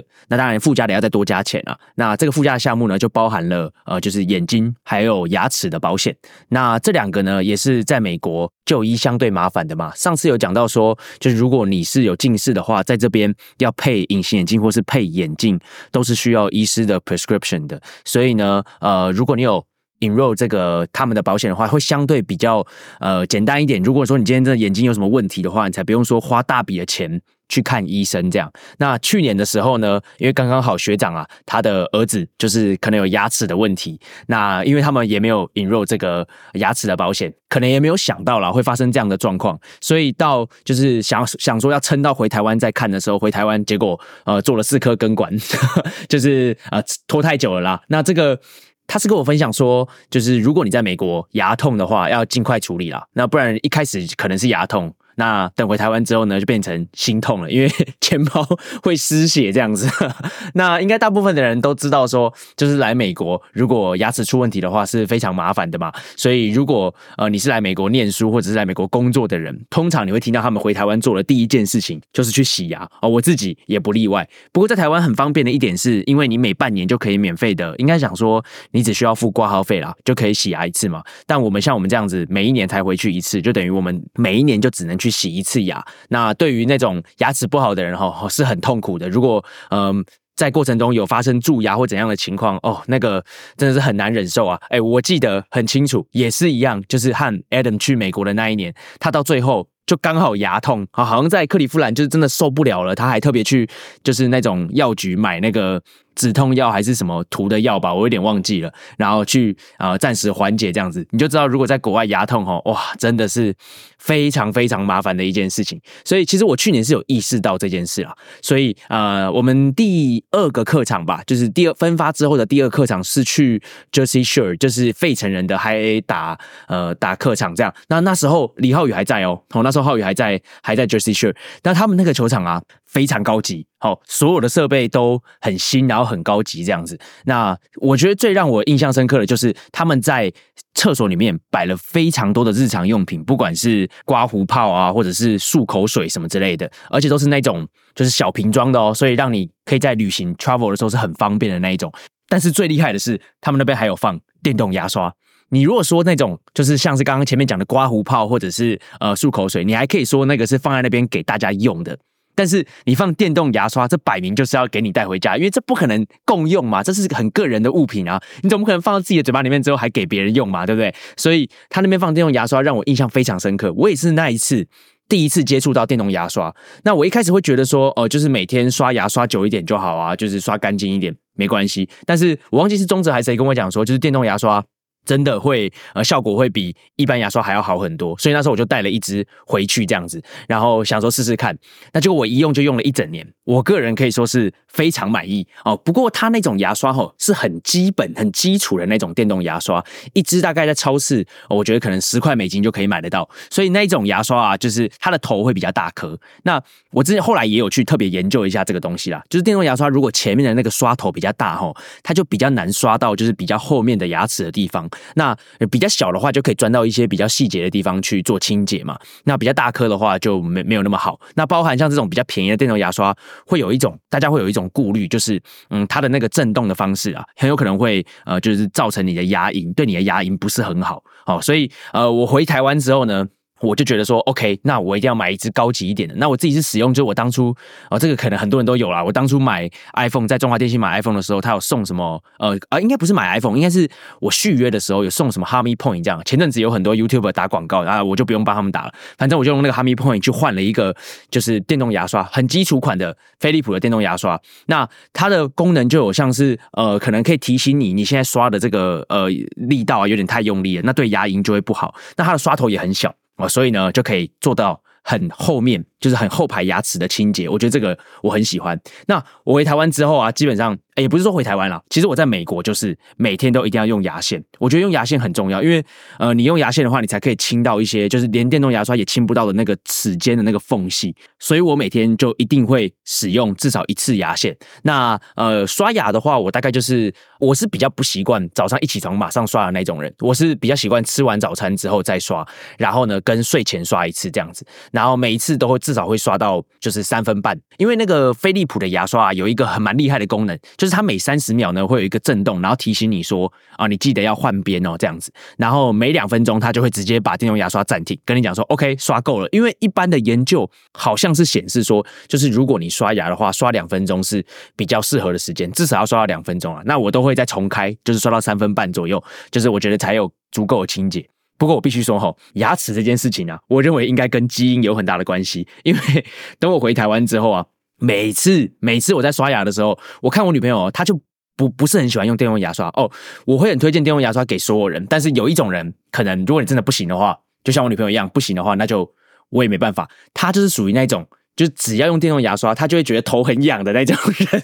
所以他没有办法接受，就是电动牙刷放在嘴巴里面这样一直嗯嗯嗯震动那种感觉啊，所以没关系。如果你是这种的话，那我可能就也没办法。不过其他人我都非常推荐你可以买一支电动牙刷来用。好，我会提到它的原因是因为我每次刷牙哈。刷到一半，他都已经上完厕所，然后回房间躺好了。然后我一进去之后，他就会问我说：“啊，你刷那么久，刷什么意思的？”这样子，我就说：“拜托，你刷这么短，才刷什么意思的好不好？”但是他很少蛀牙哦，而且他的牙齿也都很干净，然后也都不会有什么牙菌斑产生什么之类。反而是我们这种每天刷这么认真的，然后每次去洗牙的时候，那个牙医都还会告诉你说：“哎，你这个就是可能还要再做一下清洁，你清洁可能还要呃再做的彻底一点这样子哦。这边都还有一些什么牙结石啊等等的哦。那我们下礼拜还要来做一些牙 牙周治疗什么。”我就觉得我都已经刷那么认真，然后结果还被说一大堆问题。反而是他每次去洗牙，可能不到五分钟就出来，然后跟我讲说：“哦，我洗好了。”我想说：“看这也太快了吧？怎么可能有人洗牙可以洗这么快？通常不是都会什么左上那一排先开始，然后右上，然后左下右下，这样少说也要来个十分钟、十五分钟嘛。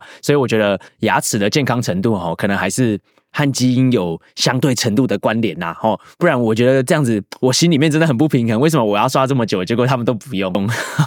好，对啊，所以啊，反正推荐大家啦，啊，就是不管你是在台湾或是在美国，没有说一定要在美国，我都很建议你可以去买一支电动牙刷，除非啊，除非你真的像我女朋友那样子，就是你电动牙刷放进去，你就是会觉得头很痒。啊，就是觉得 很不舒服啊，那也没办法。那不过，哎，有一个小提醒要跟大家讲说，你电动牙刷跟一般牙刷比较不一样的地方是，你不可以就是还没有关就把它从嘴巴里面拿出来，不然它会射你满脸都是哦。所以一定要记得这一点哈，就是先把电动牙刷关掉，再把它从你的嘴巴拿出来。好，大概就只有这个需要特别注意一下。好，那本日的棒球话题呢，要来和大家聊一下，我们这几天发新装备了。那发装备这件事情啊。就我个人来讲，是我每一年都还蛮期待的一个活动，因为也不是说大联盟的装备特别高级或者怎么样啦。不过我个人认为还蛮用心，就是他会去记你的 size。所以像我今年一到基地的过两天，其实他就先发给我鞋子了。那我也没有跟他讲说我的鞋子是多大，不过他就有拿的那个正确的 size 来给我这样子，而且是一个人发两双。好，我觉得这个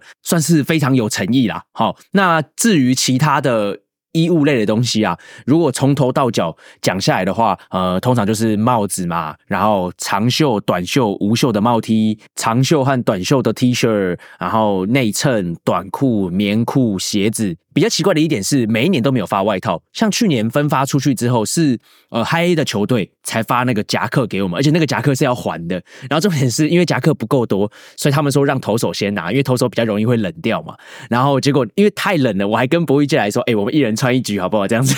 就是我靠，纽约超冷的啦哦，所以啊，我不晓得为什么每一年都没有发外套。不过我今年。很聪明，我已经知道我很有可能会去，就是比较北边的地方，所以我从台湾带了蛮多自己的外套来。好，不管啦，反正如果他没有发给我，我就要穿自己的外套嘛，因为呃健康比较重要，不然到时候感冒了也对自己没什么好处。这样子，不过我是觉得，就是这一些装备其实没什么好提的啦，因为其实我们在台湾的时候，只要你进到职业球队，每一年的装备都是像这样子在发。可以说是应有尽有啦。我去年哈刚到多米尼加的时候，我的那个室友是第一年进职业球队，他刚拿到那个海盗的这些装备的时候，哇，他也是兴奋的像小孩一样。我就跟他讲说，哦，我也经历过这一段，不过就是我是刚进卫权的时候，我也觉得哦，就是原来都发那么多衣服哦，就是很多很漂亮的衣服这样子，而且好像感觉都不用钱啊，确实是真的不用钱啊。不过我想说，这些衣服应该也都是给厂商去量产，所以数量都很多。像是如果我们的 size 不对，然后去跟他们反映的话，他们其实都还拿得出其他的衣服来给你。穿这样子，所以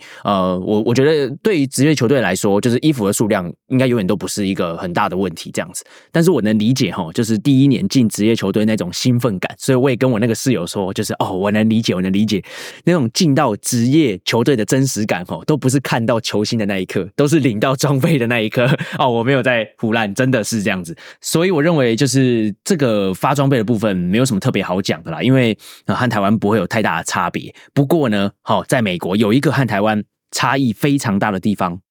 就是洗衣服的方式。哦，在台湾的时候啊，其实我们都是有一个洗衣袋，然后我们每一天的脏衣服，我们就是把衣服丢进那个洗衣袋之后呢，会有洗衣公司的人来收。统一来收，然后收完之后呢，他隔天洗完，他就会用一个塑胶袋连同你的洗衣袋丢进去，在里面都在这个塑胶袋里面，所以隔天你就会收到一包塑胶袋，就是你昨天洗好的衣服，然后以及你的洗衣袋。那你当天再练完之后呢，就是把你的脏衣服再丢进洗衣袋里面，然后呢，他统一就会再来收，就这样一直不断的循环。不过在美国不是这样子哦，我们没有使用洗衣袋，我们在这边使用了一个东西叫做洗衣条，哦，英文叫做 loop，因为。就是有点像是那种循环播放那个 loop 啦，好，就是一个一个洗衣袋，因为它是可以扣起来的，所以就会变成一个圆圈这样子。那这个 loop 呢，基本上你就是找你衣服有洞的地方钻，好像是假如说是一般的 T 恤好了啦，这种大家可能比较好理解，你就是从你的那个领口的那个洞那个地方嘛，哦，穿到你的袖子，然后再把它绕出来，这样子你就可以把你的衣服挂到这个 loop 里面。